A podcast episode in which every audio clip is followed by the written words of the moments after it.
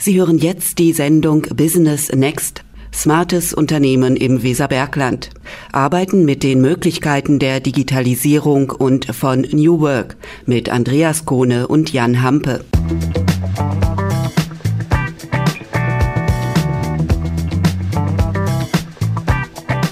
Grundkonzept her muss man das verstehen, dass diese Revolution, die wir gerade haben, besonders ist, weil jeder hat einen Internetzugang. Wir haben jetzt eine Revolution, wo jeder sofort mit dieser neuen Technologie arbeiten kann.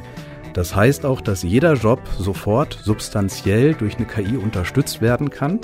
Gleichzeitig sieht man, dass so welche Firmen wie Google jetzt gerade 12.000 Stellen in den USA streichen im Bereich Kundenberatung, SEO-Texte oder ähnliches wie Leute einsteigen können, damit beschäftigen, sich überlegen, wofür will ich eine KI einsetzen. Eine KI ist ja keine Suchmaschine, sondern ich will ja damit eine wirkliche Tätigkeit ersetzen. Ich will vielleicht eine Beratung haben, eine ärztliche Beratung. Und dann sollten Leute lernen, wie sie vernünftig prompten. Also prompten ist die Formbezeichnung dafür, wie man eine KI trainiert oder welches Verhalten man von der KI haben will. Es kommt aus Verhaltenswissenschaften der Begriff. Und so möchte ich durch einen Textbefehl eine KI auch in ein Verhalten hineinbringen. Also da wird sich das dann entscheiden, ob jemand eine KI vernünftig steuern kann oder nicht.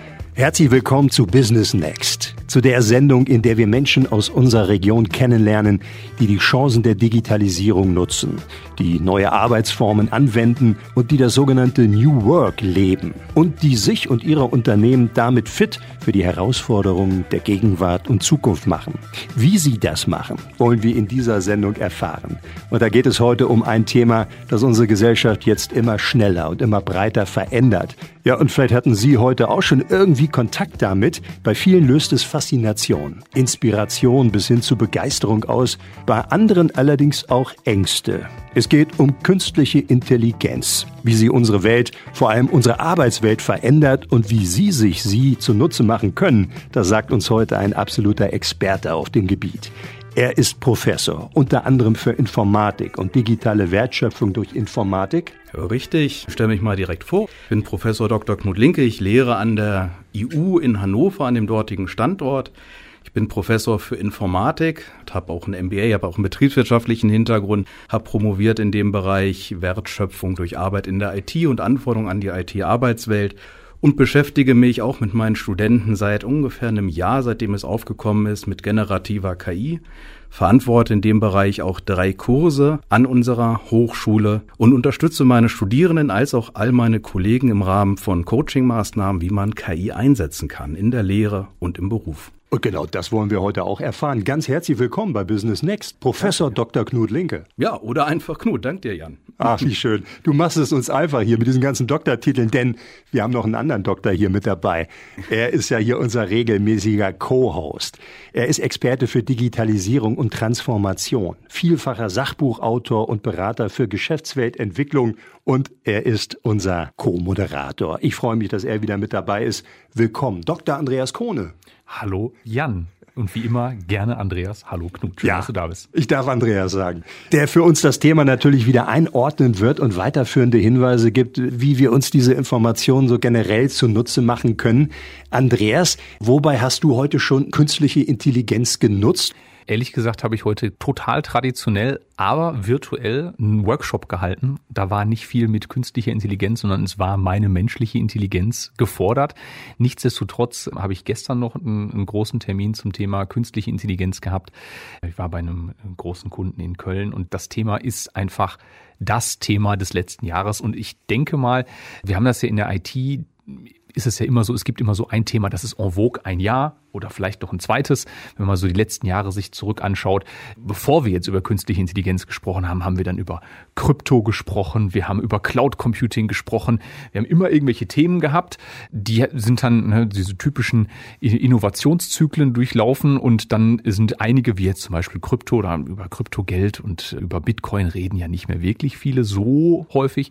Aber ich denke, künstliche Intelligenz ist jetzt aus dem letzten Jahr schon sehr erfolgreich in dieses Jahr rüber geschwappt und das ist etwas, was nicht nur irgendwo in einem Bereich uns weiterbringen wird oder einen kleinen Vorteil bringt, sondern künstliche Intelligenz ist eine Technologie, die so massiv in unterschiedlichste Bereiche des Lebens reingreifen wird und von der Arbeit bis zum Privatbereich, von der Produktion. Wir werden überall Einsatzgebiete künstlicher Intelligenz sehen und da freue ich mich darauf, dass wir uns heute mal dazu austauschen und vor allem auch mal so ein bisschen auseinander dividieren. Was ist es eigentlich? Was ist es vielleicht auch nicht? Was kann es? Was kann es wirklich? Was kann es noch nicht? Was wird es vielleicht zukünftig mal können? Und auch mal so ein bisschen trennen und auch erklären, ChatGPT ist künstliche Intelligenz, aber nicht alles, was künstliche Intelligenz ist, sind auch generative künstliche Intelligenzen. Und was ist so das Schreckensgespenst bis hin zum Terminator? Also ich denke mal, das ist so die Bandbreite, über die wir heute gerne reden können. Und auch natürlich, was hat das für einen Einfluss auf die Lehre und vielleicht auch auf den Bereich Schule, weil Schule, Universität, Hochschule, das sind ja schon von den Konstrukten her ähnliche Einsatzgebiete für künstliche Intelligenz. Und deswegen, Knut, bin ich super froh, dass du heute mit dabei bist und wir das Thema mal diskutieren. Ja, wie schön, dass ihr beide da seid, die ihr euch ja mit diesem Thema schon so gut auskennt. Ihr seid da auch beruflich natürlich mit verbunden, ob man das Ganze nun feiert oder ob man da Angst vor hat. Wir kommen nicht drum rum, uns damit zu befassen. Und ich muss sagen, meine Begeisterung für diese neue Technik, die hat das erste Mal einen kleinen Dämpfer erhalten 2023. Also ich darf ja hier meinen Traumberuf leben, Radiojournalist, Radiomoderator. Und mein Kindheitstraum ist es eigentlich, auf einem Segelschiff zu leben. Im Hafen einer Insel, eigentlich der Insel meines damaligen Lieblingsschriftstellers in meiner Jugend, das war James Krüss, der stand von Helgoland. Das war so mein Traum eigentlich. Ich würde da gerne als Autor und Radiomoderator auf Helgoland leben. Helgoland hat tatsächlich ein Inselradio, The Rock. Und seit 2023 ist es das erste weltweite Radio, was komplett über KI produziert wird. Die haben genau noch einen Mitarbeiter, Tore Laufenberg, der hält das Ganze am Laufen, nämlich aus Bremerhaven steuert der das Ganze und sämtliche Recherchen, Beiträge und Nachrichten werden da von KI erzeugt und auch alle ehemaligen Moderatoren. Und da wird's natürlich besonders spooky für uns hier von Radioaktiv. Die werden durch einen Stimmgenerator erzeugt. Die Krone setzt dem Ganzen auf, dass ein ganz beliebter Moderator, der verstorben ist, inzwischen wieder moderiert. Man hat also mit seiner Familie gesprochen, hat gefragt, sag mal, ist das okay für euch? Also der ist so beliebt hier bei uns in der Gegend. Die wollen den wieder haben, obwohl er gar nicht mehr lebt. Können wir den wieder moderieren lassen? Und die Familie fand das gut. Und jetzt hört man The Rock. Cooler Name für ein cooles Radio eigentlich, aber kein echter Moderator, der da moderiert. Die haben alle Vornamen. Und man sieht sogar auf der Website von denen Lebensläufe. Und die sind alle erfunden. Und die Fotos, die man dazu sieht, das sind alles keine echten Menschen. Also das ist meine Begegnung im letzten Jahr gewesen, wo ich mir dachte, okay, wir sind doch nicht so ganz unersetzbar. Und auch das wird heute ein Thema sein in dieser Sendung. Wir wollen keine Angst verbreiten, im Gegenteil, wir wollen informieren und vor allem natürlich, wie man sich diese tolle Technik zunutze machen kann. Deswegen freuen wir uns. Ich bin Jan Hampe, liebe Hörerinnen, liebe Hörer, wie schön, dass Sie mit dabei sind zum Thema künstliche Intelligenz. Und ich freue mich, dass wir heute mit geballter Ladung menschlicher Intelligenz dieses Thema erforschen können, nämlich mit Dr. Andreas Kohne und unser Gast heute ist ein Wissender und ein Forschender auf dem Gebiet. Professor Dr. Knut Linke ist hier bei uns. Noch einmal herzlich willkommen, Knut. Ja, grüß dich, Jan. Freut mich sehr, hier zu sein. Knut, du hast es vorhin schon so ein bisschen gesagt zu deinem Background, was du gerade machst und das wollen wir gleich auch noch mal genauer wissen, aber erstmal zu deiner Person. Ich finde ja das Spannende hier auch an dieser Sendung, da haben wir die Gelegenheit mal kennenzulernen, was für spannende Menschen hier bei uns im Landkreis leben und sich mit diesen Zukunftsthemen sind es für mich die Gegenwartsthemen, aber auch die Zukunftsthemen befassen. Professor Dr. Knut Linke lebt in Hameln. Ja, in Tündern sogar, im beschaulichen Tündern. Sehr angenehm, also ist ja ein Stadtteil von Hameln. Und kommst du ursprünglich hierher? Ja, tatsächlich. Bin in Hameln-Tündern geboren, aufgewachsen, bin dann nach Minden gezogen, habe dort sozusagen mein Abi gemacht an der dortigen Gesamtschule. Also war neun Jahre dort, bin dann für den Zivildienst und mein duales Studium wieder nach Hameln zurückgezogen. Hab danach in Düsseldorf bei einer Wirtschaftsprüfung und bei einer Bank gearbeitet war danach bei Bertelsmann als Produktmanager bei Leikos, das war so eine Internetfirma. Da habe ich Kommunikationsprodukte mitgestaltet. Dann habe ich gesagt, ich will noch mal was erleben. Bin in die USA gegangen, habe noch ein MBA gemacht und hatte mein berufsbegleitendes Studium dann im Bereich Computer Science an der Fernuniversität Hagen dann vollendet. Bin nach den USA zurückgekommen, bin wieder nach Hameln zurückgekommen, nach Tündern, habe mich hier ein bisschen ausprobiert, habe dann meinen Doktor gemacht und bin dann seit ja, 2022 in Hannover an der EU als Professor beschäftigt. Also eine ganz schön bewegte Laufbahn, die du da bisher schon hinter dich gebracht hast. Und du bist ja noch ein relativ junger Mann. Darf ich fragen, welcher Jahrgang du bist? Oh, 1980. Also genau ja. Generation X. Ende der Generation X. Ne?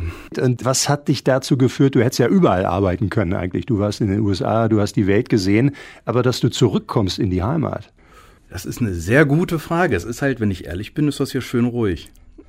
das darf man nicht unterschätzen. Nein, es ist ja wirklich sehr angenehm. Ne? Also du kommst schön in eine Großstadt oder in Großstädte, kommst gut nach Hannover, nach Hamburg, kommst ins Ruhrgebiet und Hameln selber ist es schön im Grün, ist es schön ruhig, ist angenehm. Wir wollen ja auch immer so ein bisschen die Chancen eigentlich unserer Region hier rauskriegen. Also es gibt ja viele, die sagen, nee, ich muss in die Großstadt oder ich muss irgendwo hin in ein anderes Land, um, um Karriere zu machen. Wie würdest du das jetzt beurteilen? Du hast beide Seiten kennengelernt. Äh, wo liegen die Vorteile hier unserer Gegend und wo ist vielleicht noch Luft nach oben? Oh, ich weiß nicht, ob dir diese Antwort jetzt gefällt. Also ich denke, dass die Lebenshaltungskosten in Hameln im Durchschnitt, was ja auch nachweisbar ist, eher unterdurchschnittlich sind. Das heißt, du kannst hier ein gutes Leben in einer angenehmen Stadt führen. Du musst halt nur wahrscheinlich, wenn du einen etwas anspruchsvolleren Job haben willst, woanders arbeiten. Das muss man offen sagen. Es gibt natürlich zwei, drei große Player. Lenze gehört dazu. Erzen. Genau, muss genannt werden. Das ist eigentlich auch die Idee der Sendung. Also wie geht das ja, dass man wirklich hier in der vermeintlichen Provinz lebt und arbeitet, aber weltweit erfolgreich ist? Ja, du kannst ja auch digital überall arbeiten. Das mache ich ja auch. Ich habe also von meinen Vorlesungen ist ungefähr die Hälfte digital. Das heißt, da mache ich Vorlesungen in Leipzig, Frankfurt, Hamburg, München, je nachdem, wo ich als Spezialist gebraucht werde. Das ist für mich sehr angenehm, weil ich dann diese verschiedenen Standorte auch mit den verschiedenen Persönlichkeiten kennenlerne. Das macht's ja auch aus. Und gleichzeitig kann ich das wunderbar in meinem Dorf machen und kann sozusagen in der Mittagspause zu meinem Dorfsupermarkt gehen, mir was Frisches zu essen kaufen. Ja, und da das Leben genießen. Also das ist ein unheimlicher Qualitätsvorteil dieser Stadt. Das darf man nicht vergessen. Das ist ja eine Erfahrung, die auch Andreas Kohne gemacht hat. Du hast dich ja auch selbstständig gemacht. Du kommst ja auch aus der Großstadt. Eigentlich hier zu uns bist du gezogen und florierst. Also kannst du das bestätigen, dass es heute gar nicht so wichtig ist, dass man da jetzt in so einer Großstadt ist, sondern dass man es auch hier in der kleinen Stadt schaffen kann? Ja, absolut. Wir haben mal früher immer gesagt, if you can make it there, you can make it anywhere. Und das kannst du heutzutage überall schaffen. Ja, genauso wie Knut unterrichte ich an, an Hochschulen. Das mache ich teilweise hier zum Beispiel an der HSW das ist für mich kein Weg. Da fahre ich eine Viertelstunde. Super, das mache ich sehr gerne in Person. Ich unterrichte auch noch an anderen Hochschulen. Das mache ich rein virtuell, weil auch meine Studierenden in ganz Deutschland sitzen und die auch gar nicht mehr klassisch einfach jeden Tag in die Hochschule kommen. Und ansonsten bin ich als Unternehmensberater unterwegs. Ja, ich mache Workshops bei meinen Kunden. Ja, ich bin auch beratend da und ich halte auch Vorträge für meine Kunden. Aber das mache ich auch virtuell. Also ich sitze gefühlt 70 bis 80 Prozent der Zeit bei mir im Homeoffice im wunderschönen Hessisch-Ollendorf, ganz in Ruhe am Rand. Ich kann mittags eine halbe Stunde durch die Felder Richtung Roden spazieren gehen, bin vollkommen entspannt und gehe in Ruhe wieder an meinen Schreibtisch, mache mir vorher noch einen Kaffee und die Welt ist vollkommen in Ordnung. Und das kann ich von hier machen und ich kann aber trotzdem die großen Global Player dieser Welt von dort aus bedienen, weil die wollen doch mein Know-how haben. Die wollen mit mir arbeiten. Wenn ich jetzt an eine Maschine müsste, um äh, da Material einzulegen oder um Knöpfe zu drücken oder irgendwas, ja, also im handwerklichen Bereich, da werden wir auch sicherlich gleich im Bereich Bereich KI nochmal drüber sprechen. Ja, irgendwo sind da natürlich Grenzen. Aber wenn es um diese, wie man immer so schön sagt, Wissensarbeit geht, das ist doch heutzutage etwas, dass dieser Corona hat uns das, glaube ich, sehr, sehr schnell gezeigt mit dieser Welle, dass alle nach Hause geschickt wurden. Ich muss zu Hause arbeiten, dass ganz viele Chefs gesagt haben, das geht überhaupt gar nicht. Und dann haben sie gemerkt, ach, verdammt, die arbeiten ja auch, wenn sie zu Hause sind. Da passiert ja trotzdem irgendwas. Wir schaffen Wert, wir kommen weiter und es funktioniert. Und wir haben ja in unserer letzten Sendung auch mit den Kollegen von Ärzten Digital gesprochen. Die akquirieren inzwischen ihr Personal. Wir haben darüber gesprochen, die haben Leute aus Indien, aus Pakistan, von überall auf der Welt und die können auch da sitzen und arbeiten. Die können gerne hier hinkommen. Aber wo die ihr Spezial-Know-how mit einbringen, ist vollkommen egal heutzutage, weil die Tools untereinander sind vernetzt. Ich kann wunderbar übers Internet kommunizieren. Und ja, klar, also ich bin immer noch ein großer Fan von dem zwischenmenschlichen Austausch und man darf den Leuten auch mal wirklich ins Gesicht gucken und mal eine Hand geben. Das mache ich unglaublich gerne. Aber ich bin jetzt auch seit knapp 20 Jahren in der IT unterwegs, was für unglaubliche Reisekosten ich damals auch produziert habe. Ja, und über CO2-Abdruck wollen wir noch gar nicht diskutieren. Teilweise bin ich für einen einstündigen Vortrag morgens, damals noch aus dem Ruhrgebiet, ich komme gebürtig gebürtig aus Essen, habe dann lange in Dortmund gewohnt und gearbeitet, also klassisch Großstadt, Junge, bin ich für eine Stunde Vortrag morgens von Dortmund nach München geflogen habe eine Stunde einen Vortrag gehalten, mit dem Kunden zum Mittag gegessen und bin abends wieder nach Hause geflogen. Ein vollkommener Wahnsinn. Und heutzutage würde ich sagen, von den Terminen, da hatte ich vorher einen pro Tag und war danach komplett platt und den nächsten Tag war ich im Grunde auch noch vollkommen gestresst. Und davon kann ich aber heutzutage drei am Tag machen, ohne Probleme und bin noch vollkommen entspannt und denke mir so, ach, kann ich noch entspannt noch ein bisschen was schreiben nebenbei. Also das hat sich grundlegend geändert und das finde ich ist eine vollkommen positive Komponente und das begrüße ich sehr. Ja, ich würde da noch eine Sache gerne hinzufügen, Andreas. Ich finde das sehr gut, aber wir sehen ja auch hier, das setzt ja ein absolutes Spezialistentum voraus. Das heißt, dass auch, wenn du Jan fragst, wie kann man so etwas machen oder was motiviert einen dann auch zurückzukommen, das setzt ja bei Andreas oder mir eine ganz, ganz hohe Spezialisierung voraus, ein ganz, ganz starkes, hohes Fachwissen, was man dann auch global oder halt dezentral virtuell vermarkten kann. Das heißt, das musste man im Hinterkopf haben, wenn man so etwas machen will. Spezialisierung, Hochspezialisierung gehört dazu.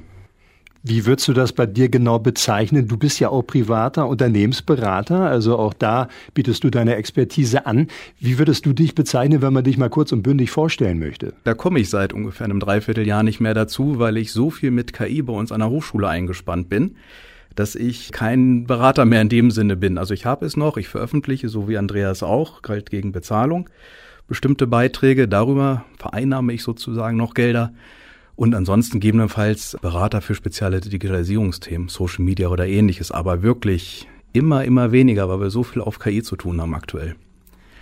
Äh, da müssen wir gleich auf jeden Fall drüber reden, auch diesen Boom, den es da jetzt offensichtlich gibt. Aber ich würde gerne noch bei diesem einen Thema bleiben, weil das finde ich auch einen wichtigen Aspekt dieser Sendung, dass man kennenlernt, welche digitalen Tools nutzt ihr eigentlich ganz konkret, dass ihr hier lebt, aber weltweit agieren könnt. Knut, wie ist es bei dir? Was sind so deine wichtigsten digitalen Tools, mit denen du arbeitest, mit denen du kommunizierst? Also vorher als Unternehmensberater, da habe ich halt zum Beispiel bei Firmen OKRs, also Objective und Key Results, KPI-Ansätze eingeführt und unterrichtet und geschult. Dafür halt das klassische Miro-Board, sprich ein virtuelles äh, Kooperationstool, wo man Brainstormings mit durchführen kann, Organisationen durchführen kann. Wenn ich Startups beraten habe als Gründungsberater, ging das auch über Miro-Tools oder über klassische Zoom- oder Teams-Arbeit, also MS Teams, Zoom. Und das reichte dann eigentlich schon vorm Portfolio. Nun hast du es gerade schon angesprochen. Woran arbeitest du derzeit? Wie ich meine Arbeit auf KI umstellen kann und vor allem, wie ich all meinen Studenten, egal in welchem Fach sie sind, dabei helfen kann, dass ihr Arbeitsplatz nicht zu stark durch KI gefährdet oder ersetzt wird und sie beruflich qualifiziert sind, KI zu nutzen in der Berufswelt. Und das ist genau das, was wir eigentlich hier in dieser Stunde erfahren wollen. Das ist ein breites Feld, aber da sind ja im Grunde genommen beide Seiten. Also zum einen, wie nutze ich es und zum anderen, wie schaffe ich es, äh, dass ich mich nicht überflüssig mache und welche Grenzen hat KI auch. Wie funktioniert das genau? Du hältst ja auch Vorträge, unter anderem hast du vor kurzem einen in Hameln gehalten auf Du mit ChatGBT und Co. Wie funktioniert generative KI? Was ist der Unterschied zwischen KI und generativer KI? KI ist erstmal selber generell künstliche Intelligenz, also sprich, dass künstlich eine Intelligenz vorhanden ist. Intelligenz selber ist ja so etwas wie eine Fehlerlösung. Also man braucht ja eine Intelligenz, um Fehler zu beheben oder ein Problem zu lösen. Problem kann ja auch sein, ich weiß etwas nicht, ich brauche eine Antwort, ich will einen Text schreiben, ich will ein Bild haben. Generative KI ist, wie Andreas schon ausgeführt hat, jede künstliche Intelligenz, die etwas generiert. Text, Bild, Video oder auch wie von dir, Ton oder auch Musik. Das heißt, das ist der generative Part. Generative KI selber gibt es noch nicht allzu lange. Grundlagen waren irgendwie so 2018 ging es langsam los. Dann kam irgendwann ChatGPT dann 2022, verschiedene Sprachmodelle schon vorher. Und diese generative KI, da war halt das Neue, dass sozusagen ein Kontext interpretiert wird. Also man hat ein Sprachmodell trainiert mit Sprache, wie wird Sprache aneinandergereiht. Und die künstliche Intelligenz überlegt sich den Kontext, was ist die Frage, und probiert dann eine Antwort zu erraten. Ich sage bewusst erraten. Man kann sich so ein System so vorstellen, wie ich frage einen Schüler, ne, was ist jetzt die Antwort auf meine Frage? Und er probiert ja auch, mir die richtige Antwort zu geben mit einer gewissen Wahrscheinlichkeit. Und auch so ein LMM geht hin und berechnet Wahrscheinlichkeiten, wie Worte aneinander gekettet werden. Ich bin dein Student heute. LLM ist was? Äh, LMM ist ein Large Language Model, so etwas wie ChatGPT. Das sind alles Large Language Models, also große Sprachmodelle. Das heißt, in der generativen KI haben wir, wie gesagt, Bild-KI. Wir haben aber auch Text-KI, halt Large Language Models. Und wenn ich dich jetzt zum Beispiel, Jan, frage, vervollständige folgenden Satz, der Himmel ist blau. Richtig, dann wird er mit einer ganz hohen Wahrscheinlichkeit blau sagen. Und wenn man jetzt noch so einen anderen Kontext hinzufügt und sagt, die Hölle tut sich auf, der Himmel wird. Der Himmel wird rot. Richtig, dann hast du einen neuen Kontext und du vervollständigst den Satz so, wie er richtig wäre. Genau das Gleiche macht dann auch so eine generative künstliche Intelligenz, so ein LMM. Das heißt, sie hat einmal ausgerechnet, wie hoch ist die Wahrscheinlichkeit, dass bestimmte Worte hintereinander gehören.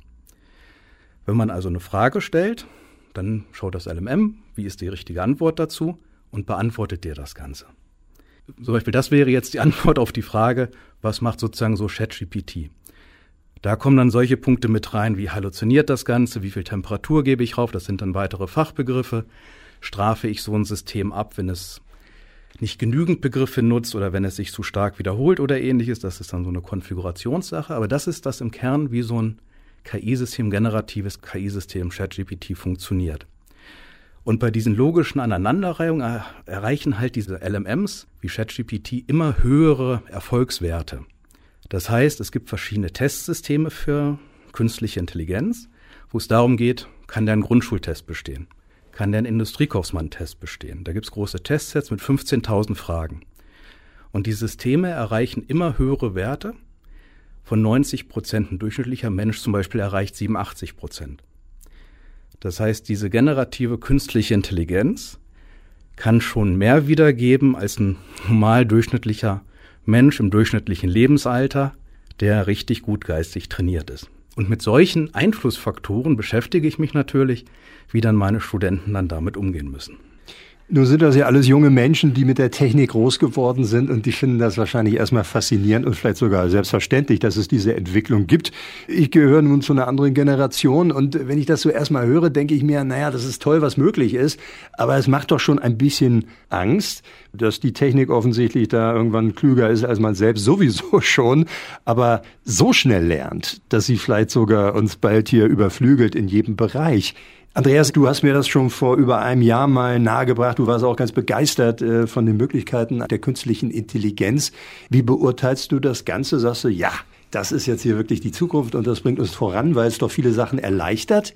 Oder wie siehst du das? Es ist wie jede Technik eigentlich ein zweischneidiges Schwert. Genau das, das wäre jetzt auch der erste Teil meiner Antwort gewesen. Jede neue Technik generiert immer begeisterte Leute, die die Chancen, die die Möglichkeiten sehen. Und du hast die Unkenrufer, die nur sagen, oh Gott, Zeta und Mordio, das wird unsere Jobs zerstören, das wird unsere Umwelt zerstören, das wird was weiß ich was tun. Also es gibt ja auch ganz viele unterschiedliche Kritikansätze an künstlicher Intelligenz. Zum einen, das macht Menschen ja überflüssig. Dann fangen Leute an zu berechnen, welche Jobs sind denn jetzt die ersten, die von ChatGPT ausgelöscht werden. So, das ist natürlich alles irgendwie Quatsch, weil die Leute sind ja nicht überflüssig und selbst wenn die Jobs komplett von ChatGPT übernommen werden könnten, sind die Leute ja dann immer noch im Unternehmen und können ja auch hoffentlich durch eine geschickte Fortbildung auch in anderen Bereichen weiter unterstützen oder mit der KI ihren Job vielleicht schneller, besser tun und es wird einfacher zu arbeiten. Das heißt, der Jobkiller KI, das sehe ich nicht wirklich so. Es wird sich viel verändern, ja, sondern ich muss einfach nicht mehr äh, denken, ich gegen die KI, sondern ich mit KI. So, und da müssen sich neue Kooperationen zwischen Mensch und Maschine bilden. Und ich glaube, das wird eine große Herausforderung der nächsten Zeit werden. Und ein anderes Thema, wo auch immer viel diskutiert wird, wenn man sich denn mal in den Bereich der Kritik begibt, ist, oh mein Gott, wie viel Energie wird denn da verbraten? Das ist ja auch nochmal ein Riesenthema, wo gesagt wird, boah, alleine diese Modelle zu trainieren, na, da braucht man ja was weiß ich was für Kraftwerke für. Und jede Anfrage kostet doch wieder so und so viel. Und dann also der Wahnsinn. Also man kann jede Technik natürlich kaputt reden, nichtsdestotrotz ich sage jetzt mal, äh, ohne es böse zu meinen, die Büchse der Pandora ist geöffnet. Und es geht nicht mehr darum, ob künstliche Intelligenz in großen Stil die Welt erobern wird, sondern es geht nur noch darum, wann und in welcher Reihenfolge welche Bereiche von uns davon beeinflusst werden. Und ich glaube, ChatGPT, das war so der iPhone-Moment für künstliche Intelligenz. Aber wenn man mal zurückdenkt, als das iPhone auf den Markt kam, ich glaube, es war 2008, vorher klassisch, man hatte ein Mobilfunkgerät, man hatte die Tasten und äh, die Dinger waren nicht wirklich im Netz und äh, Social Media war ja auch noch nicht so wirklich durchgebrochen. Das konnte sich keiner so richtig vorstellen. Und auf einmal über Nacht hat dann in Cupertino Steve Jobs gesagt, hier, ihr wisst es noch nicht, aber ihr braucht es. Ihr werdet sehen, dass ist das Ding, das euch in die Zukunft bringt. Das wird euch vernetzen. Ihr habt Musik, ihr habt Austausch, ihr habt das Wissen der Welt in der Hosentasche und das, das ist die Zukunft. Ich zeige sie euch. Hier ist sie. Und das war so klar von der Botschaft und gleichzeitig war das ein schönes Gerät und es war so einfach zu bedienen, dass meine Oma ohne Anleitung da sofort mit Musik hören konnte, weil es einfach unglaublich einfach war. Und künstliche Intelligenz, und Knut hat schon gesagt, künstliche Intelligenz ist ja jetzt nicht erst letztes Jahr erfunden worden, in Anführungszeichen, sondern in der Informatik die Modelle, die Mathematik dahinter, die benötigt wird, um das alles zu betreiben. Diese tiefen neuronalen Netzwerke, also da, wir brauchen jetzt nicht in die Mathematik abdriften, aber das ist hochkomplexe Mathematik, die in sehr viel IT gegossen und ausprogrammiert werden muss, um überhaupt erstmal diese künstlichen Neuronen, also es funktioniert ja so ein bisschen wie ein Abbild eines Gehirns, wie das überhaupt zu programmieren ist. Das ist natürlich hochkomplex, aber die Anfänge liegen schon in den 1970er Jahren. Das muss man sich jetzt mal überlegen. Das Einzige, was wir jetzt haben, ist durch das Internet diese brachiale Möglichkeit, auf das Wissen der Welt zuzugreifen, das schnell mal abzugreifen, zu verarbeiten und ich habe eine unglaubliche Rechenpower. Ob ich das jetzt bei mir im eigenen Rechenzentrum habe, das wird unglaublich viel heute auf modernen Grafikkarten berechnet, weil die einfach sehr, sehr schnell rechnen können. Oder ich kann mir mal eben in Anführungszeichen in der Cloud ein paar CPUs, ein paar Grafikkarten dazu mieten, auch als Privatperson für ein paar Cent heutzutage, kann ich sagen, ich gehe zu Amazon, ich gehe zu Google, zu Microsoft und miete mir mal für eine Stunde irgendwie ein bisschen brachiale Rechenpower und werfe dann 10, 20 Euro dafür ein und habe mir mein eigenes Modell generiert. Also das sind unglaubliche Möglichkeiten, die ich da heutzutage habe. Und das muss man sich erstmal auf der Zunge zergehen lassen, wie das alles zusammenkommt. Und ich glaube, da werden wir noch ganz, ganz viel erleben, wie das in den nächsten Jahren uns in verschiedensten Bereichen beeinflussen wird. Also man ahnt schon, da stecken unglaublich viele Chancen drin und liebe Hörerinnen, liebe Hörer, genau sich darüber informieren können Sie sich auf der Website unseres Gastes, Professor Dr. Knut Linke. Der hat äh, Einführungsinformationen, Hintergrundinformationen und die gehen schon sehr ins Detail. So viel können wir gar nicht heute hier vermitteln, aber schauen Sie mal auf die Website linke.de Digital. Da finden Sie weiteres. Du wirst nachher auch nochmal darauf hinweisen. Aber Knut, du bereitest deine Studierenden darauf vor. Zum einen, wie sie es nutzen können und zum anderen auch, wie man den Gefahren begegnen kann. Was müssen wir jetzt wissen? Das ist jetzt hier die Einführungsvorlesung in dieses Thema. Was sind Themen, mit denen wir uns jetzt befassen sollten, um da reinzukommen? Ich glaube, jeder hat auf seine Art und Weise vielleicht schon mal Kontakt und auch im Alltag jetzt schon Kontakt mit künstlicher Intelligenz. Aber was würdest du sagen, was sind erstmal die wichtigen Konzepte oder Begriffe, die wir verstehen müssen? Ja, also ich glaube, vom Grundkonzept her muss man das verstehen, was Andreas gerade gesagt hat dass diese Revolution, die wir gerade haben, besonders ist, weil jeder hat einen Internetzugang. Das heißt, wir haben jetzt eine Revolution, wo jeder sofort mit dieser neuen Technologie arbeiten kann. Das heißt, wir haben es nicht wie bei einer industriellen Revolution, dass ich Geräte anschaffen muss. Wir haben es auch nicht wie bei einer Automatisierung, dass das die Industrie für uns übernimmt. Wir haben es auch nicht wie bei der Interneteinführung damals, dass wir einen Rechner kaufen müssen, einen Anschluss oder ähnliches, sondern wir haben alle diese Endgeräte und jeder kann sofort mit einer KI arbeiten. Das heißt auch, dass jeder Job sofort substanziell durch eine KI unterstützt werden kann. Das, was Andreas sagte, dass äh, das natürlich Hand in Hand geht, da wäre ich vorsichtig. Man sieht auf der Plattform Fiverr, oder es gibt eine aktuelle Fiverr-Auswertung. Fiverr ist eine Plattform, wo man Mini-Service-Dienstleistungen einkaufen kann. Also mach mir mal eben eine Grafik, schreib mir mal eben einen SEO-Text für eine Suchmaschine. Die haben einen Nachfragerückgang von Leuten, die Leute beauftragen wollen, von fünf bis zehn Prozent. Und die Nachfrage geht einher mit der Nutzersteigerung bei ChatGPT. Gleichzeitig sieht man, dass so welche Firmen wie Google jetzt gerade 12.000 Stellen in den USA streichen im Bereich Kundenberatung, SEO-Texte oder ähnliches. Man sieht, dass Anbieter wie Content.de, die sich darauf spezialisiert haben, Werbetexte zu schreiben oder Inhaltstexte, auch schon komplett auf KI gehen und sagen, unsere Freiberufler, die wir ja haben, die könnt ihr jetzt auch durch KI-Unterstützung teilweise äh, substituieren. Das heißt, das wirkt sich schon auf Berufe aus. Wenn wir uns eine McKinsey-Studie, die aktuelle, anschauen, sehen wir, dass Early Adapters im Bereich KI, Firmen, erstmal hingehen und gucken, wie kann ich Kosten senken. Sprich, welche Stellen kann ich im Unternehmen durch KI ersetzen. Da muss man natürlich schauen, was diese Personen dann im Unternehmen machen können. Da muss man Lösungen dann erarbeiten. Das ist noch ein, eine wirkliche Herausforderung. Guter Aspekt auch, was ihr beide gesagt habt. Jeder hat ab sofort Zugang dazu. Und vor kurzem kam ein 18-jähriger Neffe zu mir und hat mir das gezeigt. Chat GPT, der macht gerade eine Ausbildung in einem Architektenbüro und der meinte, ich schreibe überhaupt gar keine E-Mails mehr selbst. Ich lasse es erstmal vorschreiben und bearbeite das ein bisschen. Richtig. Das eine ist das Substituieren, also dass ich halt Arbeiten wegnehmen kann, wie auch du sagst bei deinem Neffen, der lässt schreiben. Das zweite ist, dass McKinsey sagt, wenn Firmen KI eingeführt haben, probieren sie neue Geschäftsmodelle zu etablieren. Man hat ja Kosteneinsparungen, es wird günstiger, rein theoretisch müssten wir dann natürlich mehr produzieren können. Dienstleistungen werden günstiger, die Leute müssen was anderes machen. Da muss man schauen, wie man sich dahin entwickeln kann. Und für meine Studenten, um auf die Frage zurückzukommen oder wie Leute einsteigen können, damit beschäftigen, sich überlegen, wofür will ich eine KI einsetzen? Eine KI ist ja keine Suchmaschine, sondern ich will ja damit eine wirkliche Tätigkeit ersetzen. Ich will vielleicht eine Beratung haben, eine ärztliche Beratung. Ich kann eine KI fragen, was kann ich in folgender Situation machen? Ich habe eine Erkältung, was hilft dagegen? Oder ähnliches, das heißt, brauche einen Anwendungsfall.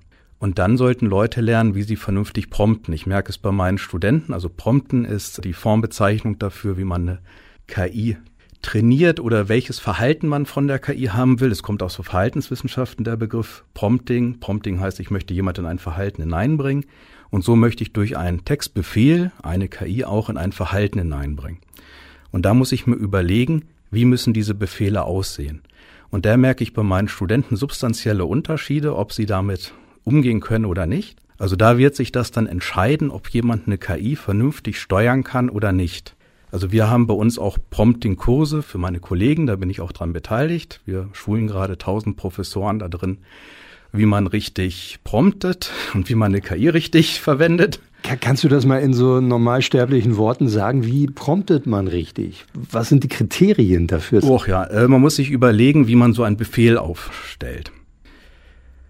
Ich möchte ja ein Verhalten haben. Das heißt, ich kann entweder hingehen und sagen, erzähl mir etwas über radioaktiv. Dann wird die KI nachgucken, was finde ich zum Thema radioaktiv, wird mir irgendetwas schreiben. Ich muss eigentlich ihr einen Kontext geben. Das heißt, ich muss so etwas sagen wie, ich möchte mich auf ein Radiointerview bei Radioaktiv vorbereiten. Erzähl mir bitte etwas zur Geschichte von Radioaktiv, was die Zielgruppe ist, was die Hörer gerne hören wollen. Gib mir das bitte geordnet aus und sag mir noch, welche Personen vielleicht besonders wichtig sind im Kontext von radioaktiv. Das heißt, ich muss einen Befehl generieren, wo ich das Outcome, das Ergebnis auch mitgebe, dass ich einen Kontext bereitstelle. Wir sagen immer, man muss der KI sagen, wer ich bin, was ich haben will, welche Task die KI für mich übernehmen will und welchen externen Kontext die KI beachten soll bei der Ausführung des Befehls. Und das wäre dann normaler Standardprompt. Deine Studenten, was wollen die machen? Sind das Informatiker oder oh, sind ich habe alle. Ich bin da super flexibel. Also ich habe Leute, die studieren Tourismusmanagement, mit denen mache ich digitale Transformation. Ich mache quantitative Methoden mit Soziologen. Ich mache mit Informatikern zusammen Fallstudien, Programmieren 1, 2, 3, 4, Java, alles Mögliche mit Wirtschaftsinformatikern. Das heißt, die kommen aus allen Bereichen. Und die lernen halt das Nutzen der KI, um bei sich Probleme zu lösen. Als Beispiel, Studenten im Bereich quantitative Methoden wollen Forschungsfragen entwickeln. Dann müssen die die KI so trainieren, dass die KI sie dabei geleitet, eine Forschungsfrage zu finden, Forschungsfragen auszuformulieren und daraus vielleicht dann auch schon einen Fragebogen mit Variablen abzuleiten und mit Skalierungsmethoden, wie dann diese Fragen richtig beantwortet werden können. Dafür kann man halt eine KI gut nutzen und dann kriegen die ein Arbeitsergebnis, wo sie dann nur also drei, vier Stunden für brauchen, in 15 bis 20 Minuten hin. Eine KI hieße in diesem Fall, wäre das ChatGPT? Oder? Es wäre in diesem Fall bei mir immer ChatGPT. Oder mhm. ihr könnt auch Bing KI nutzen oder Bing Copilot. Wo ist da die Grenze sozusagen des eigenen kreativen Schaffens und des sich auf die Maschine Verlassens? Denn jetzt zieht es natürlich auch in die Schulen ein und die Lehrer diskutieren, inwieweit wollen wir das mehr einsetzen und äh, sie müssen es ja machen. Ja, und da müssen halt die Lehrer die Schüler an die Hand nehmen und nicht nur immer dieses sagen, das müsst ihr hinterfragen, sondern ich gehe bei meinen Studenten dahin, dass ich sage, zeigt mir mal die Prompts dass ich dann sage, so, es ist jetzt so ein Ein-Zeilen-Prompt, was wollt ihr denn haben als Ergebnis?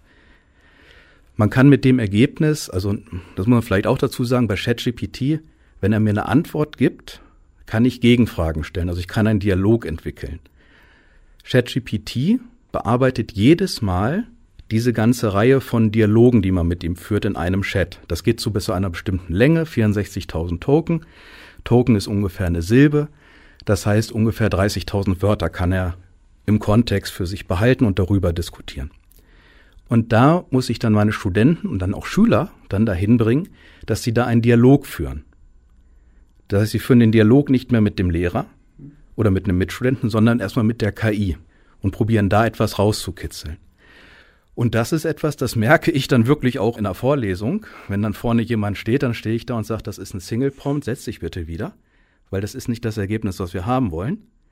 Oder wenn die nach vorne kommen und sagen, so, ich habe eine Idee gehabt, da ging es zum Beispiel um Beteiligungsmodelle von Finanzleuten für Startups. Also wie man solche Leute beteiligt in seiner Firma als Stakeholder. Und dann haben sie da rumdiskutiert und haben sie irgendwann gesagt, ja, wir machen Vorzugsaktien von der Idee her. Und man sagt, wie darauf gekommen? Ja, war das Ergebnis so von unserem Dialog. Also wir brauchen ähnlich wie Vorzugsaktien. Die Leute können investieren, haben aber kein Stimmrecht. So, und das ist ja das Ziel. Da kann ich eine KI für gut einsetzen, dass die Sachen finden, wo ich gar nicht drauf gekommen wäre als Lehrer. Woher nimmt ChatGPT den Stoff, die Informationen? Mhm. Also ChatGPT ist als Large Language Model auf verschiedene Informationen trainiert. Einmal gibt es einen sogenannten Book Corpus, das sind frei verfügbare Bücher, wo das Copyright erloschen ist. Vereinfacht eine Bibel oder ähnliches. Das nächste ist so etwas wie Webquellen, Wikipedia. Oder halt was im Netz ist. Gibt es natürlich Copyright-Probleme. Und dann als dritten Bereich gibt es solche Foren wie Reddit. Also wo Leute auch Emotionen abgeladen haben. IMDB ist diese Filmdatenbank. Und wenn du wirklich wissen willst, wie das trainiert wurde, diese Daten wurden eingespeist in das Computersystem und dann saßen Tausende von armen Afrikanern und Asiaten in Niedriglohnländern da und haben gesagt, diese Filmbewertung ist jetzt emotional bösartig. Diese Filmbewertung ist ja sehr positiv. Dieser Wikipedia-Artikel ist sehr fachlich und korrekt. Und die haben die einzelnen Einträge alle kontrolliert und bewertet nach Kontexten. Damit wurde das Large Language Model trainiert, ChatGPT. Und daher kennt ChatGPT, ich weiß nicht mehr wie viele Milliarden Variablen es sind, nehmen wir mal acht Milliarden in dem Dreh, damit Parametern, damit wird so ein Modell trainiert. Es sind auf jeden Fall sehr viele. Und das ist aber doch sehr interessant. Äh, ich habe gehört, ChatGPT, die haben also auch einen Vertrag mit der Springerpresse zum Beispiel. Und das beeinflusst doch sehr das Ergebnis, was dabei am Ende rauskommt. Wenn man weiß, die greifen vor allem auf die Presseerzeugnisse, die Zeitungen, der Springer, also Welt, Bild, dieser ganzen Zeitungen zurück. Denn ja, ist es doch schon eine Vorauswahl. Du trainierst ja nur damit. Also wir müssen unterscheiden. Das eine ist ja der Inhalt, mit dem ich den trainiere, und das andere ist ja eine Emotion. Das, was du ja sagst, ist in dem Text ist eine Bewertung mit drin. Und ich kann ja einem LMM auch sagen, schreib mir diesen Text um. Also wenn es nur darum geht, DPA-Meldungen reinzufließen, dass er auf aktuelle Daten trainiert ist, kann er die Ausgabe immer noch in einem anderen Kontext gestalten. Eine einfache Aufgabe für zu Hause wäre, dass man einfach zum Beispiel ChatGPT sagt, führe mir eine Beschreibung von radioaktiv durch aus konservativer Sicht, aus sozialistischer Sicht oder aus liberaler Sicht oder von irgendeinem anderen Begriff, den Sie gerne haben wollen. Wohnungsbau oder ähnliches. Und dann wird ChatGPT Wohnungsbau definieren können aus konservativer Sicht, aus liberaler Sicht oder auch aus sozialistischer Sicht. Und wird dann noch immer Vorteile finden für jede Sichtweise oder auch Nachteile für jede Sichtweise. Das eine ist der Kontext, das andere ist der Inhalt. Und genau durch diese Kombination würde ich jetzt sagen, ist es doch kreativ, weil das ist ja oft so die Gegenrede, wo es heißt, ja, die, die, die kann ja nichts Eigenes erzeugen, weil das sind ja alles Sachen, die es irgendwo gibt und es hat es hergenommen.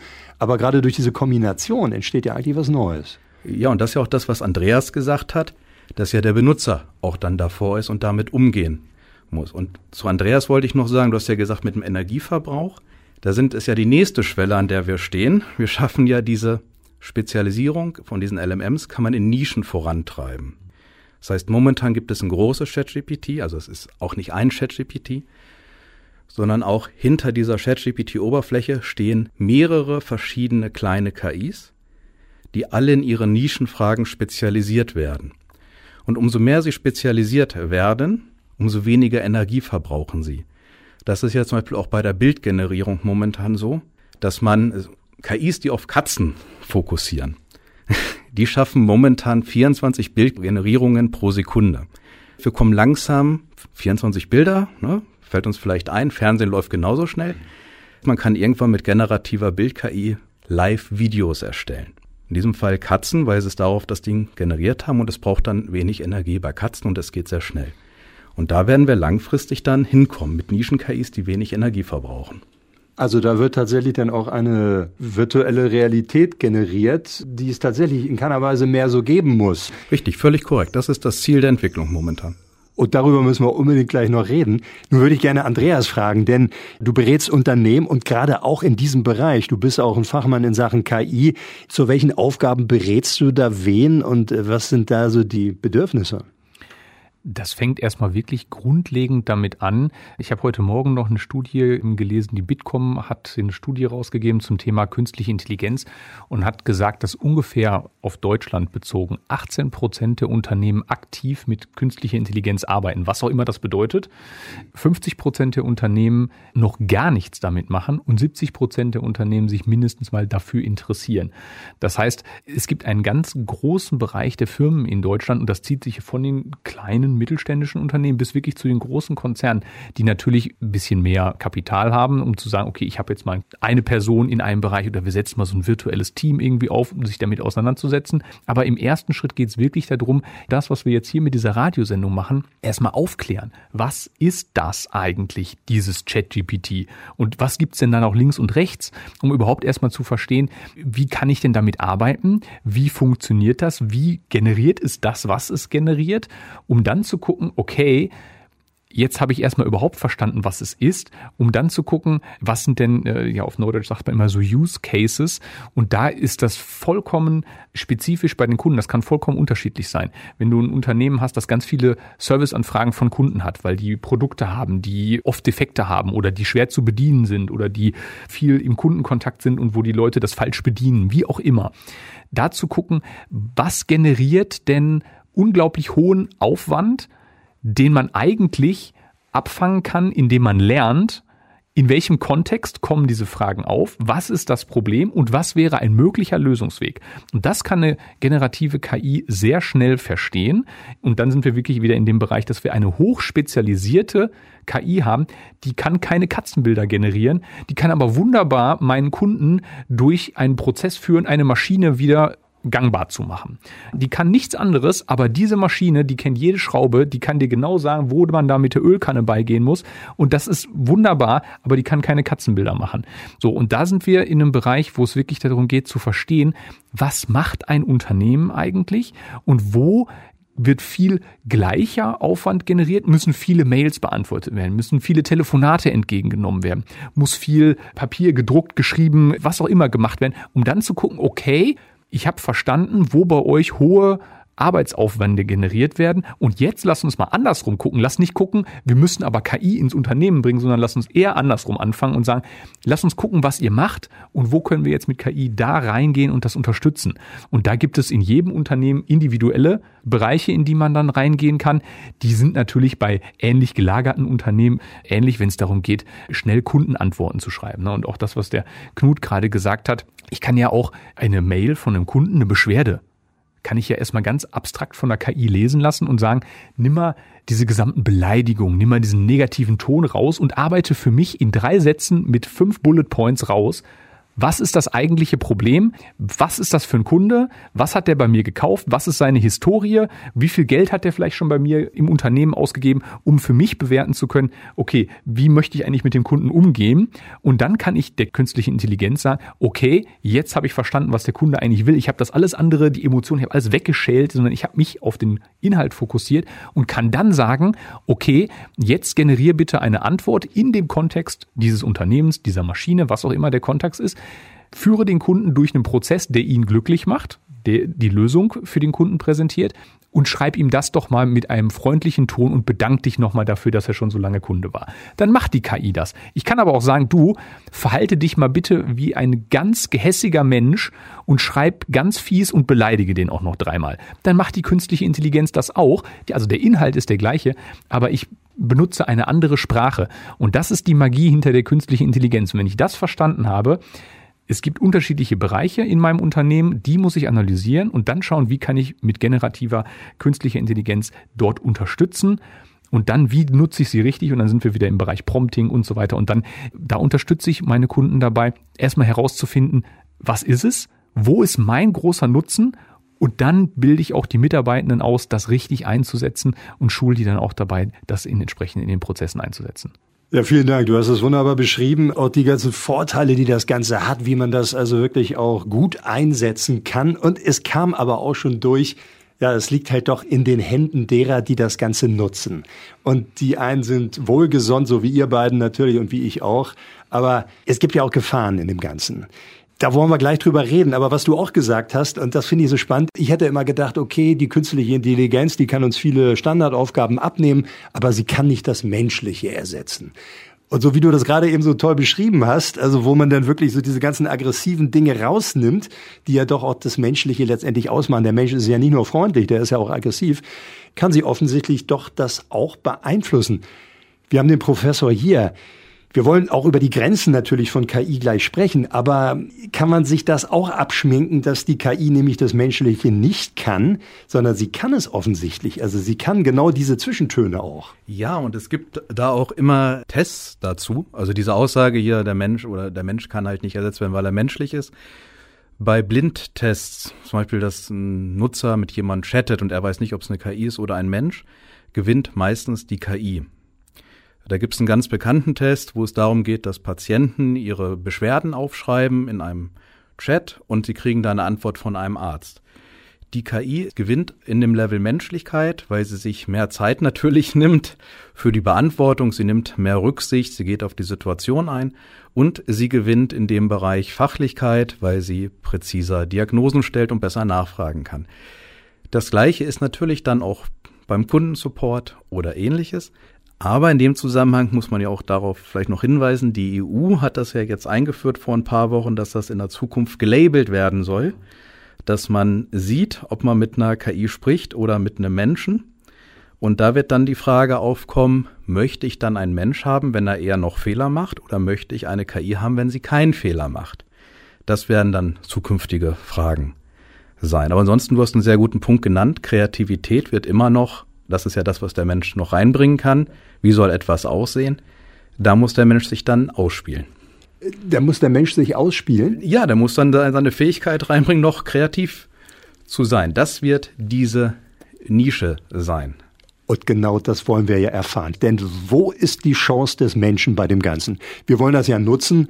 Andreas Kohne hat es beschrieben, wie man es sich zu Nutzen machen kann. Aber am Ende soll ja der Mensch triumphieren sage ich jetzt einfach mal so ganz naiv. Du hast es toll aufgespießt. Was würdest du sagen, wo geht's da weiter, wenn man sagt, wir wollen das Menschliche ausspielen? Was ist es? Naja, es wird ja dahin laufen, dass bestimmte Sachen, die jetzt noch eine gewisse Schöpfungshöhe haben, dadurch mehr Menschen zugänglich wird als kreatives Werkzeug. Das heißt, es wird mehr Filmschaffende geben können, die auf einem hohen Level gute Filme produzieren können. Es wird vielleicht auch so wie du mehr automatische Radios geben können. Es wird viel mehr Texte geben können, die man lesen kann. Es wird jeder wird schneller vielleicht ein Buch schreiben können oder ähnliches. Das heißt, da werden die Grenzen weiter abgesenkt und da können Leute ihre Kreativität mehr reinbringen. Damit sind wir ja auch sozusagen wieder in dieser Technik-Dominanz-Problematik, die man ja immer hat. Der Mensch hat ja immer eigentlich Angst vor Technik, wie Andreas das ja auch sagte. Ui, böse. Irgendwann setzt sich aber Technik immer durch. Das war die letzten Jahrhunderte immer schon so. Der Mensch hat immer probiert, arbeitslos zu werden durch Technik. Es hat meistens nicht geklappt. Also die meisten Leute arbeiten ja noch. Und auch so wird das wahrscheinlich auch diesmal sein. Und dann müssen halt Leute vielleicht kreativere Arbeiten übernehmen. Also der Faktor Kreativität bleibt auf jeden Fall unsere Domäne im Idealfall. Aber es bedeutet auch, wir müssen uns anstrengen. Wir müssen die Technik erlernen. Wir müssen am Ball bleiben. Wir müssen uns informieren. Also ich habe das bisher vor allem natürlich aus den Medien mitgekriegt und vor allem über die Schlagzeilen. Und da gab es ja jetzt vor kurzem erst 2023 der ChatGBT-Erfinder Sam Altman warnt vor Kontrollverlust. Also der Mann hat ja seinen Job verloren. Ja. Es ist da ja auch dann die Frage, das kann ich auch jedem mal empfehlen. Fragt mal die KI, was sie von den Robotern-Gesetzen halten. Das ist immer ein schöner Test. Robotergesetze Andreas kennt es bestimmt, sind die drei Robotergesetze, dass halt ein Roboter einen Menschen nicht töten oder verletzen darf und sich halt sozusagen vereinfacht eher selbst umbringen soll, bevor ein Mensch zu Schade kommt, Schaden kommt. Wenn man eine KI fragt, ob für die diese Gesetze auch gelten, begründen einem eigentlich alle KIs, warum diese Regeln für sie nicht gelten. Also das ist etwas, da sollte man drüber nachdenken. Also eine KI nimmt für sich jetzt schon das Recht raus, in begründeten Ausnahmefällen, wenn sie es begründen können, auch Menschen zu verletzen. Das werden wahrscheinlich eher so die nächsten Problematiken sein, wenn du jetzt sagst, womit wir uns in Zukunft beschäftigen können. Ne? Oder das wird auch so etwas sein, wo ein Sam Altman sagt, wir haben Kontrollverlust. Das ist der Grund, warum bestimmte KI-Firmen auch sogenannte Kill-Switch-Engineers haben. Also die sich überlegen, was muss man einbauen, damit man eine KI auf Knopfdruck ausschalten kann. Also was können Befehle dafür sein? Wie kann ich vielleicht eine KI, die sich verrannt hat, weil ich ein, ein Kontext-Hacking gemacht habe, was ja auch bei Chatbots oder Ähnlichem geht, wie kann ich dann eine KI wieder auf Null setzen? Also das werden so Herausforderungen sein, bevor wir da einen Kontrollverlust haben. Nun hat das Ganze natürlich auch politische Dimensionen. Es wird ja auch gerade hier in der EU darüber viel diskutiert und es wurde ja auch schon einiges da auf den Weg gebracht. Knut, wie beurteilst du das? Kann man davon ausgehen, dass die Politikerinnen und Politiker und dass das Recht dort am Ende sich durchsetzt? Oder muss man da doch Sorge haben, dass die großen Tech Giganten sich dann durchsetzen mit ihrer Technologie und am Ende sind doch die KI da gewinnt. Was sind die Aspekte, die da in Zukunft beachtet werden müssen und was brauchen wir, damit das eben nicht mhm. außer Kontrolle gerät? Ja, erstmal die Technik ist da und die bleibt. Ne? Davon können wir einfach ausgehen. Das heißt, die kann man auch per se nicht stoppen. Die EU hat eigentlich ein ganz gutes Gesetz jetzt geschaffen. Wichtig mitzunehmen, es gibt bestimmte KI-Systeme, die sind halt verboten. Also etwas wie Einsatz von KI zum, nehmen Sache ist jetzt mal Social Scoring, also das, was in China geht, für gewisse Bildidentifikationsmaßnahmen, Überwachungsmaßnahmen oder ähnliches.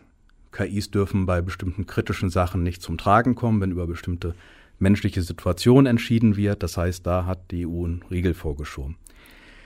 Die EU hat auch einen gewissen Riegel vorgeschoben, dass die KIs nicht zu mächtig werden dürfen. Wird natürlich ausgehebelt durch verteilte KI-Systeme. Aber im Kern würde ich mir da in dem Bereich rechtlich weniger Sorgen machen. Urheberrechtliche Sachen werden auch gerade ausgefochten. Wir haben gerade Times gegen OpenAI. Wir haben Runway gegen Gary Images oder ähnliches. Das heißt, da werden auch die Trainingsdaten jetzt gesäubert werden und da wird man auch eine Kommerzialisierung der Trainingsdaten wird dann stattfinden. Halt, den Kapitalismus gewinnt halt immer. ne, das ist, also wir sind ein kapitalistisches System, das setzt sich halt durch. Der Markt regelt in dem Fall, das ist dann so. Aber bist du optimistisch? Denn es wird ja gemacht, was geht. Und äh, es geht eine Menge und es wird immer mehr gehen und es wird immer schneller gehen vor allem. Und es ist ja gar nicht so lange her, da hörte man und sah man äh, den Tagesschausprecher Jens Riewer sich entschuldigen für den Quatsch, den sie da verzapft haben. Und dann kam relativ schnell raus, klar, das war eine KI, die da den Mann gesteuert hat. Und man hat es noch gemerkt, das war noch nicht hundertprozentig. Aber ich glaube, inzwischen ist die Technik schon so gut, dass man sowohl die Stimme als auch die ganzen die Ja, ganzen natürlich. Du Bewegungen. kannst ein Deepfake verbieten, was es ja auch dann ist. Ne, Deepfake, also ist ja, was du geschrieben hast, ist ja ein Deepfaking, ist ja verboten. Aber gleichzeitig haben wir das, was Andreas gesagt hat. Man kann so ein System mit einem YouTube-Tutorial innerhalb von drei bis vier Stunden aufsetzen und mit Investitionskosten von ungefähr 1,40 Euro bis drei Euro äh, trainieren und dann könnte man Bildfakes erstellen. Für Videofakes bräuchte man wahrscheinlich zwei bis fünf Tage, wenn man sich damit beschäftigen will. Kriminelle gab es schon immer, Kriminelle haben schon immer Technik genutzt. Ich wüsste da wirklich keinen heiligen Gral. Da müssen halt die Leute für sensibilisiert werden, dass sie auf einen gesunden Menschenverstand sich fragen, ist das da wirklich wahr, was ich da sehe? Oder dass sie halt ihr Auge darauf schulen, dass sie erkennen können, wann es KI ist. Nun wollen ja viele einfach das äh, glauben, was sie eh schon denken oder wollen dem Glauben schenken, was da gesagt wird. Und das wird ja noch eine spannende Frage sein. Wir wollen noch mal bei den Risiken bleiben. Du diskutierst das auch mit deinen Studentinnen und Studenten. Wir haben vorhin schon mal drüber gesprochen, äh, was kann KI nicht? Wir haben das Kreative gesagt, vielleicht die menschliche Domäne noch, die sich da am Ende durchsetzt. Aber vielleicht ist das auch eine Frage der Zeit. Ist das auch eine Frage, die jetzt für dich eine Rolle spielt da in der Lehre und in der Forschung? Und das ist eine sehr gute Frage, die wir uns auch stellen, weil wir als Unternehmen auch dem Grundsatz folgen AI First.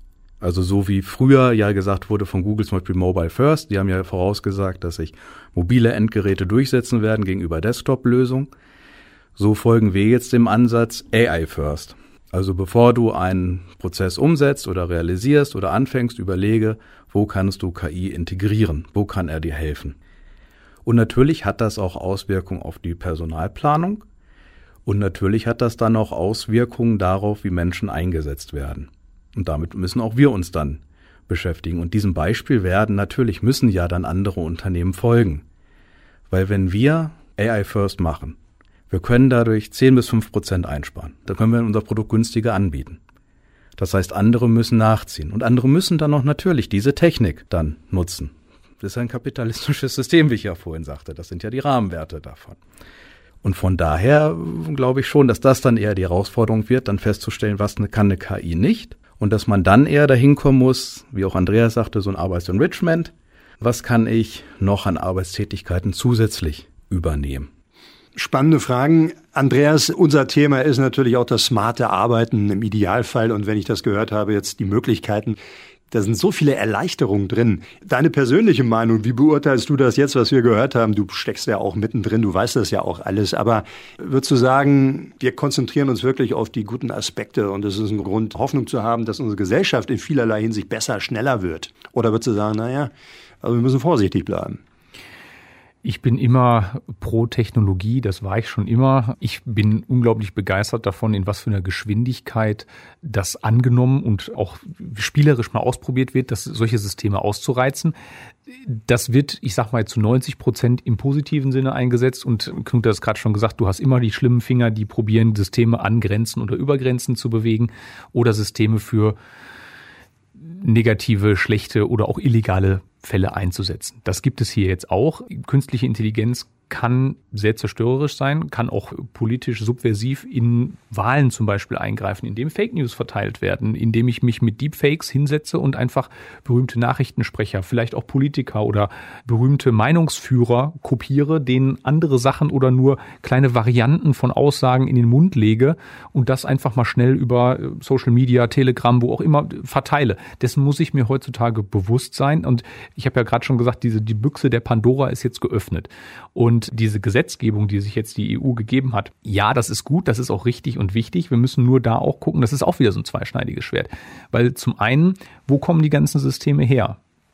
Die kommen zu großen Teil wieder aus Amerika. Asien gibt jetzt richtig Gas. In Deutschland, wir haben ein paar Unternehmen, die da in dem Bereich unterwegs sind. DeepL ist ein sehr gutes Unternehmen. Aleph Alpha ist ein großes deutsches KI-Wunderunternehmen, auf das sehr viel Hoffnung gesetzt wird.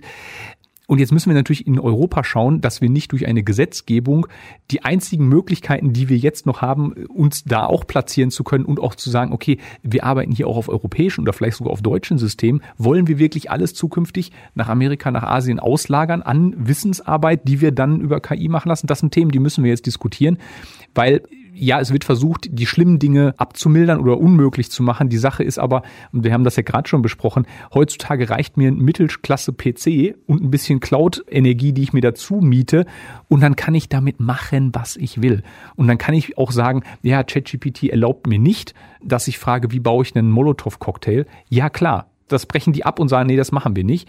Aber überraschenderweise gibt es natürlich, wenn ich ein bisschen weiter buddel im Internet, und da muss ich nicht wirklich weit buddeln, gibt es dann auf einmal wieder künstliche Intelligenzen, die das machen. Und das ist jetzt nur ein einfaches Beispiel, ja. Aber es gibt immer Leute, die das auf die Spitze treiben, die es für was Negatives einsetzen und denen ist auch das Gesetz egal. Also wir müssen halt gucken, dass wir das Gesetz haben, ja.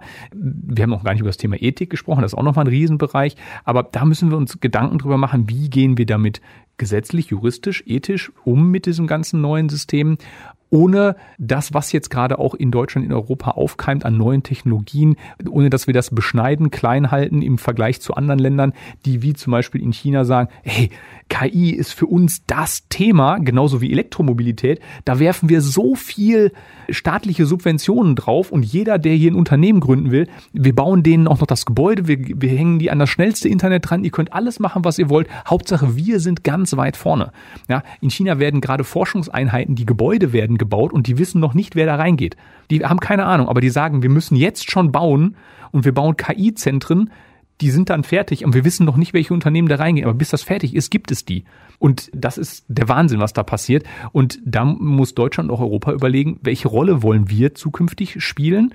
Oder wollen wir gespielt werden? Das sind auch Themen, die müssen wir mal, da reden wir jetzt nicht über konkrete KIs, sondern da reden wir uns auch wirklich darüber ein, was passiert mit unseren Daten? Wo liegen die? Wer arbeitet damit? Und wie gehen wir insgesamt mit der Ökonomie, die sich da drumherum bildet? Das ist ja alles hochgradig vernetzt Wie wollen wir damit umgehen? Und da sind auch ganz, ganz viele große, spannende Fragen, die auf technisch-politischer Ebene zu klären sind. Und die sind auch nicht einfach zu beantworten. Und das ist auch ganz spannend, nochmal auf dieser Ebene ähm, diesen, diesen gesamten Diskurs da auch nochmal weiter zu betrachten. Knut, wie verändert das deine Arbeitswelt jetzt? Also da entstehen ja ständig neue Felder, auf denen du da arbeitest. Ja, für mich verändert es, wie du auch sagtest, mit den Schülern, mit den Studenten, dass die ihre, wenn sie Aufgaben haben, halt auch über ChatGPT, über KI lösen. Es ändert natürlich auch die Berufswelten von meinen Studenten, dass ich Studenten habe, die sagen, den Job, den ich vor zwei Jahren mir erträumt habe im Studium, den wird es eventuell gar nicht geben, wenn ich mein Studium beendet habe. Das heißt, auch die müssen sich umorientieren und KI mit reinnehmen. Bei den Informatikern ändert es natürlich auch die Berufswelt, weil sie können natürlich auch mit einer KI programmieren. Und das ist das, was gerade bei mir stark zum Tragen kommt, dass wir uns überlegen müssen, auch im Kollegium. Ich sagte ja vorhin, ich schule ungefähr 1000 meiner Kollegen im Bereich äh, Prompting und KI-Anwendung auch dass wir uns alle überlegen, wie können wir unsere Studenten dahin enablen, dass sie KI in die Arbeitswelt integrieren können. Und ich möchte gleich noch sagen zu Andreas, bei der Gesetzgebung, ich finde die von der EU sehr gut. Also sie ist sehr offen gestaltet. Sie erlaubt auch Forschern und Wissenschaftlern alles zu machen, sogar verbotene KI. Vielleicht als Hinweis, also auch wenn etwas untersagt ist, man darf drin forschen, man darf es nur nicht anwenden. Das ist auch positiv. Und die einzigsten Restriktionen sind halt, ist halt sozusagen die Größe einer KI. Aber auch da gibt es Wege, äh, damit vernünftig umzugehen. Und ansonsten, was du ja auch sagtest, ja, natürlich ist die Frage, es werden jetzt viele Gründungen kommen, so wie du sagtest, Prozessdigitalisierung, es wird Effizienzsteigerungen geben. Die Frage ist, wo findet das statt? Findet das bei uns statt oder findet das in anderen Regionen auf diesem Globus statt? Denn am Ende steht doch die Frage eigentlich wie schon seit Jahrhunderten, wie wollen wir leben? Natürlich wird gemacht, was gemacht werden kann. Das war ja auch schon immer so. Aber noch können wir ja auch gestalten. Wie soll unsere Welt sein? Und mir wird immer ganz mulmig, wenn ich höre, eine gute Freundin von mir, die arbeitet bei einer Frauenzeitung und die haben da so eine Arbeitsgruppe KI. Das heißt, da werden ganz viele Artikel werden schon klar von der KI geschrieben und klar, man merkt es auch gar nicht. Und die müssen es aber labeln. Das ist mit Unterstützung von KI produziert worden ein Beitrag in einer politischen, in einer Tageszeitung wie der FAZ oder so, ja, da möchte ich natürlich, dass das die kompetenten Leute sind, die das schreiben und die ja, das. Aber ist ja die, die Frage, was ist da Kompetenz? Also vielleicht für alle Hörer unter ai-task.de habe ich ein kleines KI-Blog. Und auch dort die Texte lasse ich meistens von einer KI schreiben oder ich kuratiere sozusagen über Prompts, was geschrieben wird ich habe Quellen mit rein, ich schreibe von mir Ideen mit rein und lasse dann den Text davon gestalten. Und da, wo ich normalerweise dann drei oder vier Stunden brauche für einen Text, kriege ich das mit einer KI vielleicht in einer halben, dreiviertel Stunde hin. Und äh, das ist ja der Punkt, wo ich das dann zu meinem Nutzen einsetzen kann. Natürlich, wenn ich einen Kommentar haben will, wie du sagst, in der FAZ oder ähnliches, dann soll es ja eine Kommentierung sein von einem Menschen mit seiner Perspektive. Aber ein super Beispiel. Nochmal der Hinweis natürlich auf die Website von Knut. Äh, vielleicht sagst du nochmal die genaue Adresse der Website und dann hast du noch einen eigenen Blog.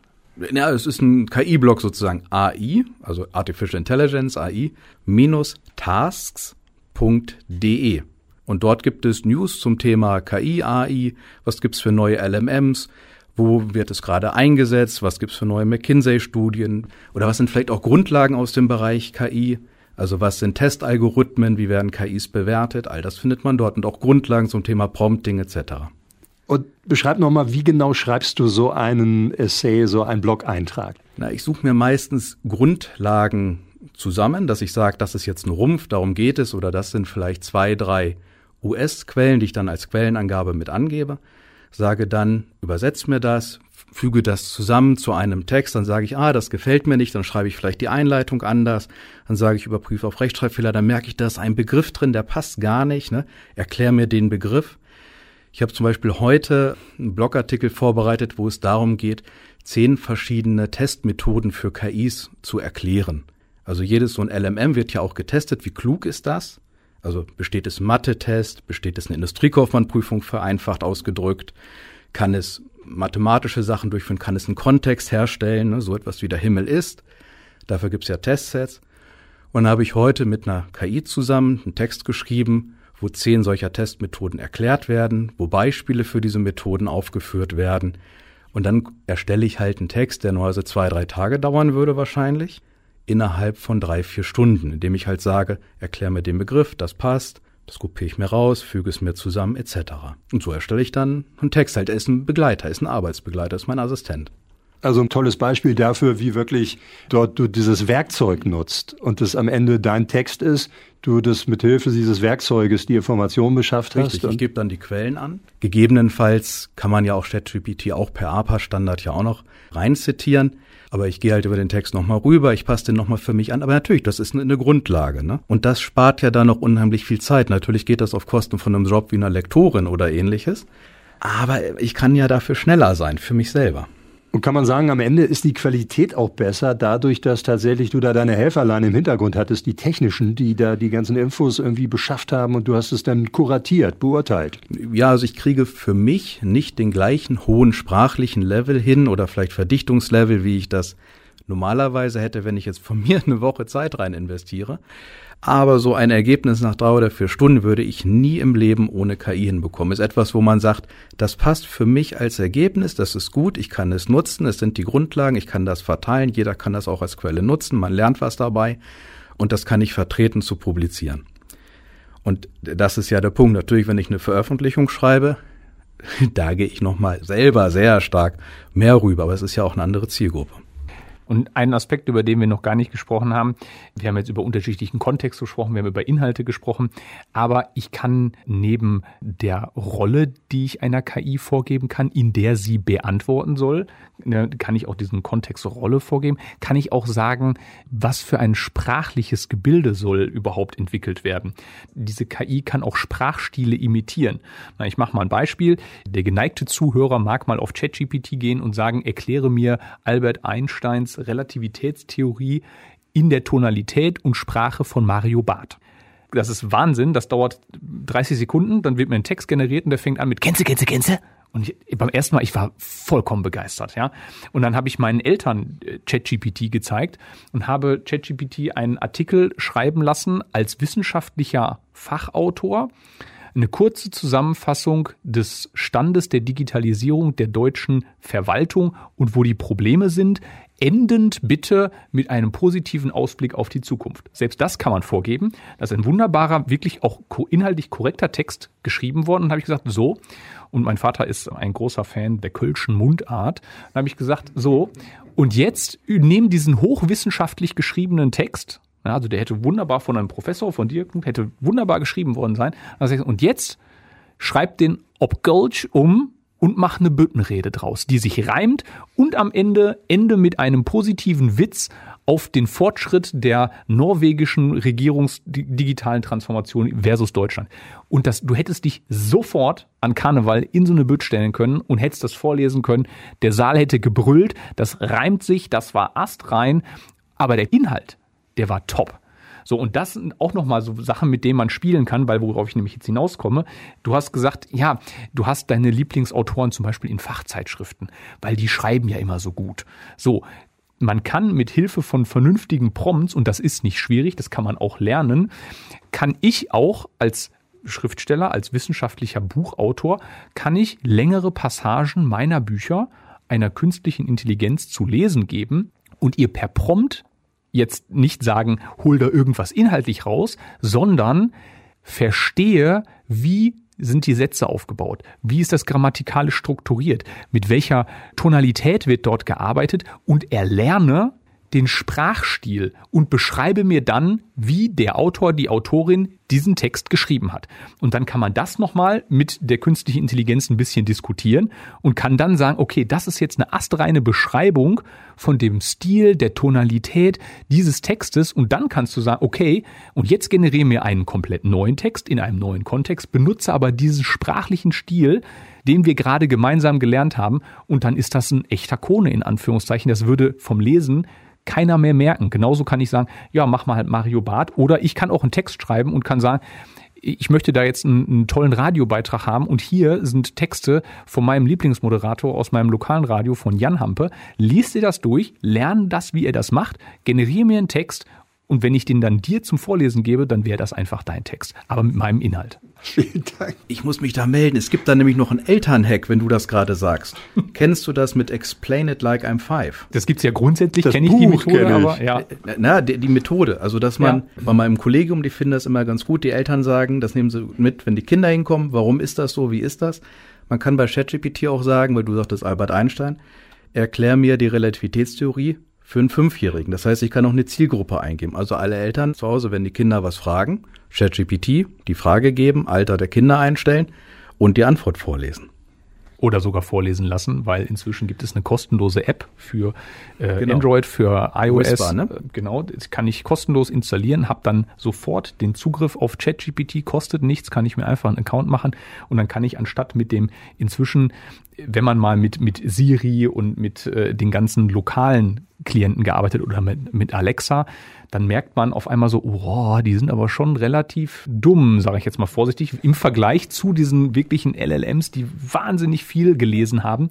Und wenn ich dann sage, ich tausche jetzt meine Siri lokal aus gegen ein ChatGPT, dann wird man sich wundern, dass man da gar nicht mehr drauf zurückgreift, sondern mal eben, die sprechen übrigens auch inzwischen mit mir. Ich kann einen Knopf drücken, kann reinreden, kann eine Frage stellen, kann diese Prompts, die ich sonst am Anfang tippen musste, kann die reinsprechen und die antworten natürlich sprachlich und das klingt top. Absolut, ja, ja. Und das ist ja das Erschreckende. Es gibt bei unseren lieben Kollegen vom NDR, die haben auch einen tollen KI-Podcast und äh, die lassen sich da teilweise anmoderieren, also von sich selbst anmoderieren und du merkst den Unterschied gar nicht mehr. Und inhaltlich ist es auch so.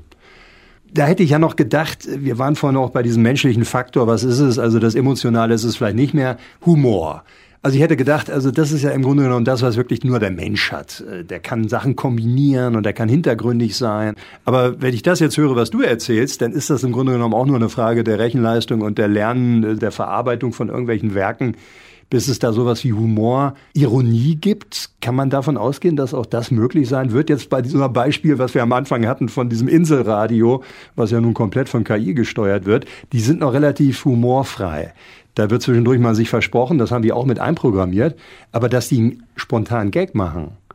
Also natürlich kannst du spontan einen Gag natürlich mit reinbringen. Du könntest einen Systemprompt schreiben, also das, was Andreas ja gerade beschrieben hat, dass ich mit externen Inhalten meine KI stigmatisiere. Das wären dann Systemprompts, dass das System dann wie folgt läuft. Und natürlich könnte ich auch da dann vorgeben, dass er alle paar Minuten mal einen Gag einbaut. Aber auch diese Gags sind ja nur erlernt. Das heißt, er probiert aus einem Kontext heraus, einen, er nimmt einen Witz, eine Büttenrede und probiert bestimmte Begriffe, fachlich schon korrekt, auszutauschen und daher so etwas zu imitieren. Das heißt, so etwas richtig Humoristisches, was sehr zeitgemäß ist, was vielleicht gerade etwas Zeitliches auch auf den Korn nimmt oder man lacht ja darüber, was unerwartet ist fürs Gehirn. Ne? Ist ja eine Wendung oder ähnliches. Da hat tatsächlich eine KI, ich hatte das auch mal probiert, dass ich äh, Witze für eine Nische habe generieren lassen. Da konnte ich mir aber 200 Witze generieren lassen, bevor 10 lustig waren. Da scheitert sie natürlich dran. Ne? Also hast du recht, so ein, Gagschreiber wäre dann auch noch ein Beruf mit Zukunft. Und dieses Gefühl, was man hat, wenn man Zeuge wird dessen, ah, das war wirklich ein Geistesblitz. Das wird sie ja wahrscheinlich eher nicht haben, weil sie kann ja nur, ein, basierend auf einem Kontext, antworten. Aber sie wird halt einen überdurchschnittlichen Mensch oder auch irgendwann äh, mich oder dich vielleicht auch, ich weiß es nicht, inhaltlich vom Wissen wieder hergeben oder ähnlichem übertreffen können. Dem müssen wir uns halt bewusst sein. Und man wird aufgefordert, tatsächlich selbst kreativ zu werden. Also als ich das Inselradio hörte, musste ich sehr lachen, weil die haben natürlich so bestimmte Standardsprüche da immer drin, die man so bringt, auch wenn man das Wetter an- oder absagt und sowas. Ja, und da muss man tatsächlich jetzt kreativ sein. Und auch das bringt uns ja eigentlich voran, wenn wir besseres Programm machen. Wie schon gesagt, wir können dann irgendwann mehr Medien mit weniger Menschen produzieren oder mit der gleichen Anzahl. Nee, nee, man muss sich das hier überlegen. Wenn du sagst 24 Katzenbilder pro Sekunde, dann sind wir irgendwann auf so Matrix-Level, jetzt überspitzt. Aber das heißt, du kannst High-Quality-Kino zu Hause irgendwann produzieren. Das heißt, du könntest hier Lokal-TV machen auf einem hohen Qualitätslevel. Das ist ja die Entwicklung, wo es hingeht. Und nun habt ihr wunderbar heute die Technik beschrieben, die dahinter steckt und womit man sich als erstes befassen muss. Aber was transformiert werden muss, ist ja nicht nur die Technik, sondern auch der Mensch. Das ist wahrscheinlich der wichtigste Faktor in diesem ganzen Spiel. Und du machst es an der Uni, Andreas, du machst es nun sowohl auch an der Uni, du bist Dozent, als auch in den Unternehmen. Was kommt da auf unsere Gesellschaft zu? Wie, wie schätzt du das ein? Also wer muss da jetzt besonders aktiv werden? Ja, wir haben ja schon äh, mehrmals jetzt hier in der Sendung über die digitale Transformation gesprochen. Und ich sage immer, digitale Transformation, ja klar, ich habe die IT, ich habe IT-Komponenten, es geht um Software, es geht um Hardware, Netzwerke, das ist klar, das ist unstrittig, aber es geht nicht nur um die IT, sondern es geht auch um die Prozesse drumherum und wie der Mensch mit der IT einen Mehrwert schafft, weil das ist der Sinn und Zweck hinter der digitalen Transformation, weil Digitalisierung ist ja nicht, ich mache jetzt, ich schreibe nur noch E-Mails, ich schreibe keine Briefe mehr. Das ist ja Quatsch, sondern es geht ja darum, wertschöpfende Mehrwerte aus der digitalen Welt zu generieren, in meinem Unternehmen zu integrieren und in die Prozesse zu integrieren. Also ich brauche die IT, ich brauche die Prozesse, aber ich brauche vor allem auch den Faktor Mensch, weil wer hält es alles zusammen, wer betreibt es, wer ist das Gesicht nach außen. Geschäft wird immer noch zwischen Menschen gemacht im Endeffekt. Und deswegen muss ich auch meine Mitarbeitenden mit auf diese Reise dieser Transformation nehmen, diese digitale Transformation. Und da spielen dann Aspekte, wir haben über New Work gesprochen, wir haben über die Digitalisierung an sich gesprochen. Und KI ist jetzt ein Teilaspekt, der da wieder im Moment sehr massiv diskutiert, aber natürlich da auch im Rahmen dieser gesamten Transformation mit einfließt. Und deswegen stelle ich jetzt auch mal die steile These in den Raum, dass die Abteilung natürlich neben der Geschäftsleitung, die sich absolut mit dem Thema künstliche Intelligenz und wie kann ich das gewinnbringend in mein Unternehmen, in meine Geschäftsmodelle einbauen, die Personalabteilung und da vor allem auch die Personalentwicklung muss sich doch jetzt mit dem Thema auseinandersetzen und überlegen, okay, da gibt's jetzt was ganz Neues, was massive Auswirkungen auf den gesamten Arbeitsmarkt und damit natürlich auch auf meine Branche und auch auf mein Unternehmen haben wird. Und jetzt muss ich mir doch jetzt schon überlegen, was für Skills, also was für Fähigkeiten brauche ich bei meinen Mitarbeitern, damit sie heute schon damit arbeiten können. Aber was passiert denn, wenn das eintritt, worüber wir diskutiert haben, dass künstliche Intelligenz in Teilbereichen mehr und mehr der Arbeit übernehmen kann. Das heißt, ich muss doch jetzt analysieren, was sind die ersten Aufgaben in meinem Unternehmen, und wir haben ja gerade schon gehört, dass es sehr individuell sein kann, aber was sind die ersten Aufgaben, die der KI einheimfallen? So.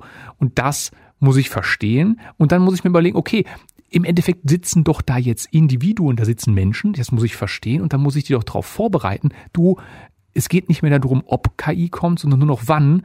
Und lass uns jetzt gemeinsam drüber nachdenken, was könnte dich in deinem Job, in deinem täglichen Geschäft optimal unterstützen und dafür lass uns doch jetzt KI einbringen.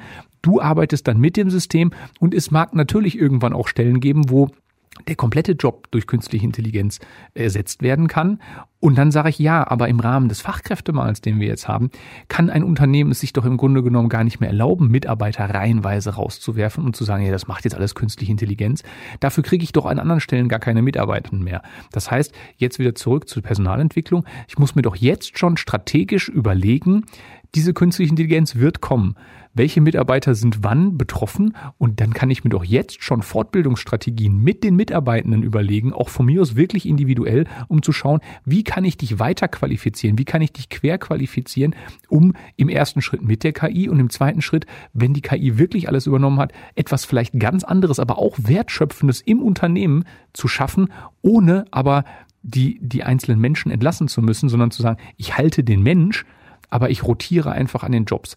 Und da müssen sich heutzutage die Personalabteilungen Gedanken machen und das zum einen über entsprechende Schulungen vermitteln, also das Know-how zum Thema KI im ersten Schritt, aber auch zu schauen, wie sehen die zukünftigen Jobprofile aus, wie kann ich da weiter qualifizieren und zum anderen aber auch die Kommunikationsschiene und das kann ich nicht genug unterstreichen diese Veränderung, die wir jetzt erleben, die wir erleben werden über die nächsten Jahre, die muss natürlich kommunikativ begleitet werden. Da geht es darum, zum einen zu informieren, es geht darum, Ängste zu nehmen und es geht darum, aufzuzeigen, warum ist künstliche Intelligenz für unser Unternehmen ganz im Speziellen wichtig, damit wir weiter zukünftig ein relevantes Angebot für unsere Kunden haben. Und das muss natürlich zum ersten intern vermittelt werden und dann aber auch nach außen, weil die Kunden möchten das doch auch wissen, die möchten doch auch verstehen, so hey, die sind wirklich, die sind ganz weit vorne mit dabei, da kriege ich was, das, das ist innovativ, das ist neu, das ist vielleicht schneller, das ist vielleicht günstiger, das muss ich doch erzählen. So, das heißt, Kommunikation ist auch ein vollkommen unterschätzter Faktor, was das angeht.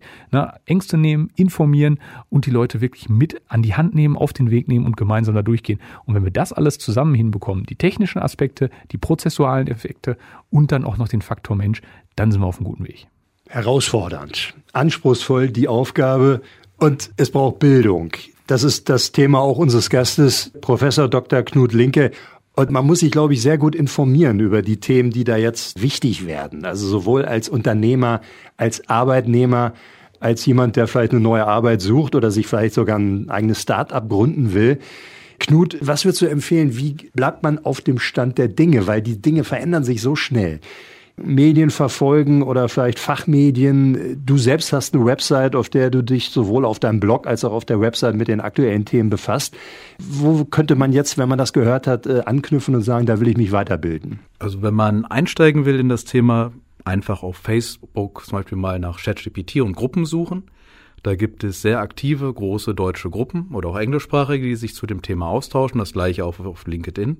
Da kriegt man eigentlich alle News mit dann ist man schon mal darüber informiert, was passiert.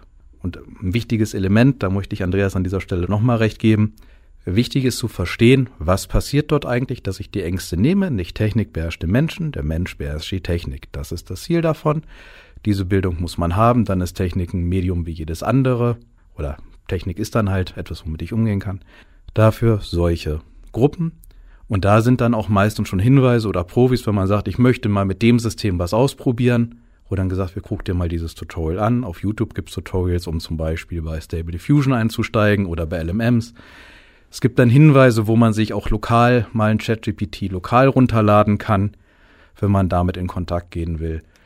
Aber im Kern reichen eigentlich solche Gruppen oder halt zum Beispiel bei der EU teilnehmen an der Weiterbildung in dem Bereich KI, einen Chat, äh, dort besuchen, Prompting-Kurs oder ähnliches auf deinem eigenen Blog, da bekommt man auch die aktuellen Informationen, die Themen, mit denen Immer. du dich befasst. Du hast uns vorhin schon deinen aktuellen Essay beschrieben, ein bisschen. Was sind jetzt für dich die nächsten Herausforderungen, die da anstehen? Womit wirst du dich jetzt als nächstes befassen? Ich werde mich als nächstes tatsächlich mit Stable Diffusion, spielt mit Bildgeneration befassen, wie ich halt selbstständig Bilder halt generieren kann, weil in Hameln gibt es ja so einen Online-Marketing-Stammtisch, da wurde das auch beim letzten Mal gezeigt, wie man innerhalb von vier Stunden sich halt eigene Bilder generieren kann. Das will ich halt nochmal testen. Und dann geht es darum, das nächste Semester vorzubereiten. Ich habe Studenten, die möchten kleine Gründungsideen tatsächlich vorantreiben, auch im Bereich KI, wo es darum geht, LMMs, also Exkurs jetzt, wenn, man muss ja diese Systeme trainieren, wie Andreas gerade sagte. Und auch dafür müssen zum Beispiel Kunden ihre Zustimmung geben, wenn sie E-Mails zuschicken oder ähnliches.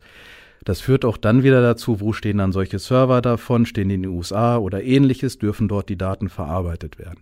Und da haben zum Beispiel Studenten bei mir gesagt, sie möchten gerne lokal für Behörden oder ähnliches solche ChatGPTs anbieten, zum Beispiel für Kundeninteraktion. Und daher werde ich mich dann damit mal beschäftigen mit der höheren Mathematik, die dahinter steht, wie das mit den Neuronen ist oder wie man zum Beispiel Fastbert oder ähnliches, wo man ja Neuronen rausziehen kann, die dann schneller antworten können oder ähnliches wie solche Systeme funktionieren, dass meine Studenten im nächsten Semester da schön einsteigen können, solche Systeme aufsetzen können und dann vielleicht auch mal eine Gründungsidee weiter vorantreiben können. Spannende Themen und man merkt, dieser Professor, der bildet sich selbst weiter, der muss wirklich am, am Puls der Zeit bleiben. Es passiert unglaublich viel. Ich muss dazu sagen, ich war ja dabei, als das Internet sozusagen entstanden ist. Ja, ohne Witz, ich bin damals mit AOL-CDs im Zug nach Hamburg gefahren zu meinem Onkel, weil es da AOL gab. Ne? Hier in Hameln gab's das nicht, aber in Hamburg gab's das.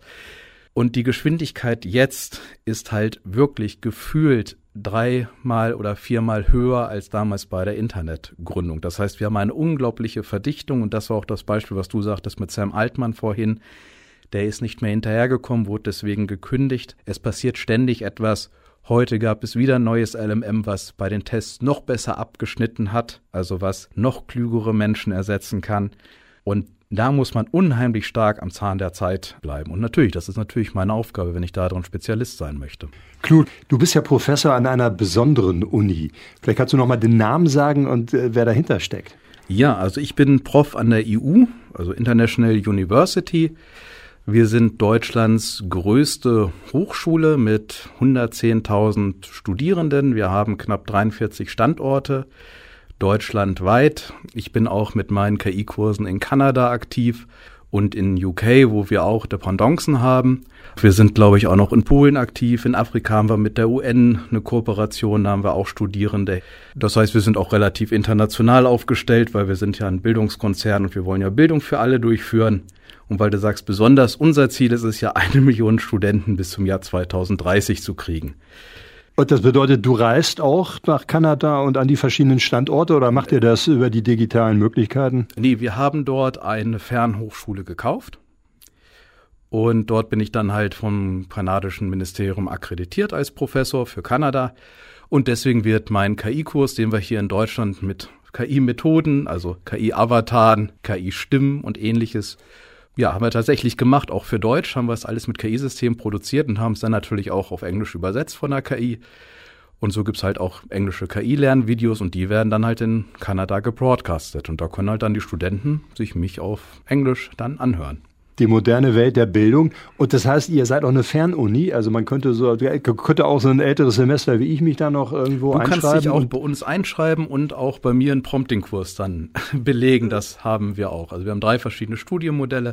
Duales Studium haben wir an 39 Standorten in Deutschland. Fernstudium, da haben wir, glaube ich, die meisten Studenten mit 70.000 Studierenden. Und ansonsten haben wir noch ein MyCampus-Studium, das ist sozusagen ein Fernstudium mit Präsenzanteilen. Das haben wir auch an knapp 40, 42 Standorten in Deutschland. Da würde ich endlich mal einen Abschluss machen. Das ist ja super. Was? Welchen kann ich bei euch machen? Was würdest du mir empfehlen jetzt, wo wir gerade im Thema drin sind? Aber wir kriegen wir doch bestimmt irgendwas im Bachelor in Medien hin. Sehr schön. Den Grundkurs habe ich hier heute bestanden und ja. äh, dann geht's auf in. Aber du machst gleich einen Master. Du hast doch schon eben ja, gesagt, du hast dir. doch schon Diplom. Du kannst einen Doktor machen. Master Hampe dass das nun so dein Hauptthema geworden ist, das Thema KI. Hat sich das einfach so ergeben oder ist das eine logische Folge eigentlich der Schritte, die du gegangen bist? Also hast du dir früher erträumt, dass du jetzt da der Professor bist und auch noch mit diesem Fachgebiet, was nun das Thema der Stunde ist auch? Na, ich bin ja noch im allgemeinen Fachgebiet Informatik, habe mich dann dort aber rein spezialisiert. Das hat sich dann einfach so ergeben. Also vom Lebenslauf bin ja auch Anwendungsentwickler gelernter, das heißt, ich kann halt auch schon programmieren. Ich war dann bei Bertelsmann, bei Lycos früher, eines der wenigen großen deutschen Internet-Startups damals. Naja, ich hatte 30 Millionen Kunden, also das war nicht äh, wenig, was man da verantwortet hat im Verhältnis. Und natürlich hat man dann eine Affinität für Ideen oder man merkt, was sich wirklich durchsetzen wird. Und man merkt halt bei KI, dass das sehr disruptiv ist und dass das sehr gut was ersetzen kann. Es ist was Anspruchsvolles, das spricht mich dann natürlich an. Und wenn ich dann noch Studenten habe, die dann sagen, ich will am Zahn der Zeit sein, so komme ich dann natürlich dazu. Ne? Man ahnt schon, disruptiv, es fordert uns heraus, agil zu sein. Auch das ist ein Thema dieser Sendereihe. Deswegen freuen wir uns riesig, dass wir heute den Experten zum Thema KI hier bei uns begrüßen konnten. Professor Dr. Knut Linke, er hat eine Website linke.digital und da finden Sie auch den Blog. Ja, oder ansonsten unter ai-tasks.de, sprich AI-Tasks, also KI-Arbeitsschritte. Kann man sich noch leichter merken. Ja, den, den deutschen Titel habe ich aber leider nicht. Aber. Auf jeden Fall sind die Texte auf Deutsch und Englisch. Er hat bei uns sehr verständlich gesprochen. Er kommt hier aus Hameln-Tündern. Ja. Ganz herzlichen Dank, dass du dir die Zeit genommen hast und das Ganze nahegebracht hast. Ich fand das super. Dank der Jan und auch dank Andreas für die Chance überhaupt. Es war die Einführungsveranstaltung hier heute. Wir hoffen auf eine Fortsetzung. Oh, danke. Ich würde mich sehr freuen. Du bist herzlich eingeladen. Andreas, was für Informationen? Also ich habe Quantensprünge gemacht in meinem eigenen Verständnis. Du, du, bist eh im Thema schon drin gewesen, aber ich fand das also wahnsinnig spannend. Doch die Chancen. Absolut. Und ich denke, das wird auch für unsere Hörer hochgradig interessant gewesen sein, wirklich mal ein bisschen, ich sag mal ganz lapidar Fleisch an den Knochen zu bekommen, ein bisschen Hintergrundwissen und mal mehr ins Verstehen zu kommen, über was reden die eigentlich? Was steht denn da in der Zeitung überall? KI oder AI oder, und ich glaube, dass wir heute mal so ein bisschen zumindest an der Oberfläche gekratzt haben, um zu sagen, was ist es eigentlich wirklich? Was sind mögliche Anwendungsgebiete? Was sind auch potenzielle Gefahren dahinter? Wir haben in der kurzen Zeit, die wir hier gesprochen haben, natürlich viele Themen, Aspekte dieses unglaublich großen Gebiets mal aufgemacht, aber ich glaube zumindest so verständlich erklärt, dass der geneigte Hörer jetzt sagen kann, okay, ich habe jetzt für mich so viel mitgenommen, ich habe so viel auch Ressourcen empfohlen bekommen, dass ich mal loslegen kann.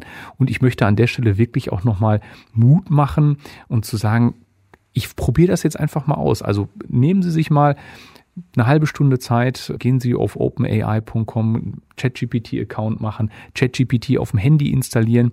Kostet alles kein Geld und ist genauso einfach zu bedienen wie Google. Ja, äh, ich kann etwas reintippen, ich kann sogar dem Handy da reinsprechen und einfach mal sich inspirieren lassen, mal diese Begeisterung spüren, was da passiert. Und ich habe bis jetzt keinen erlebt, der nicht A begeistert war und B im zweiten Schritt sofort Ideen entwickelt hat, wo man das einsetzen kann. Und das mal einfach wieder in seinem Alltag zu erleben, so dass Technologie für mich wirklich so ein, ein Funken anzünden kann, um zu sagen, so, ey, da will ich mich mehr mit auseinandersetzen, weil es wird kommen und ich, wie gesagt, ich ähm, empfehle da einen gewissen Mut, das einfach mal zu machen, halbe Stunde und ich wette, jeder, der das gleich installiert, äh, wird es nicht wieder missen wollen, wird es nicht mehr deinstallieren und deswegen wünsche ich da ganz viel Spaß beim Ausprobieren. Ich freue mich auf den weiteren Austausch. Knut, auch vielen lieben Dank, dass du heute dabei warst, dass du das nochmal in der wissenschaftlichen Tiefe, aber trotzdem gut verständlich mit begleitet hast. Jan, vielen lieben Dank, dass wir wieder reden durften. Ich freue mich auf unsere nächste Sendung und gerne Knut wir machen nochmal eine Update. Ich glaube, da wird sich ganz, ganz viel dieses Jahr entwickeln und ich freue mich drauf, das begleiten zu dürfen und auf den nächsten Austausch. Und ich bin mir sicher. Danke dir, Andreas. Danke, Jan. Vielen Dank, dass Sie mit dabei waren, liebe Hörerinnen, liebe Hörer. Aus dem Studio am Bürgergarten verabschieden sich Dr. Andreas Krone, Professor Dr. Knut Linke. Mein Name ist Jan Hampe. Machen Sie es gut und bleiben Sie inspiriert.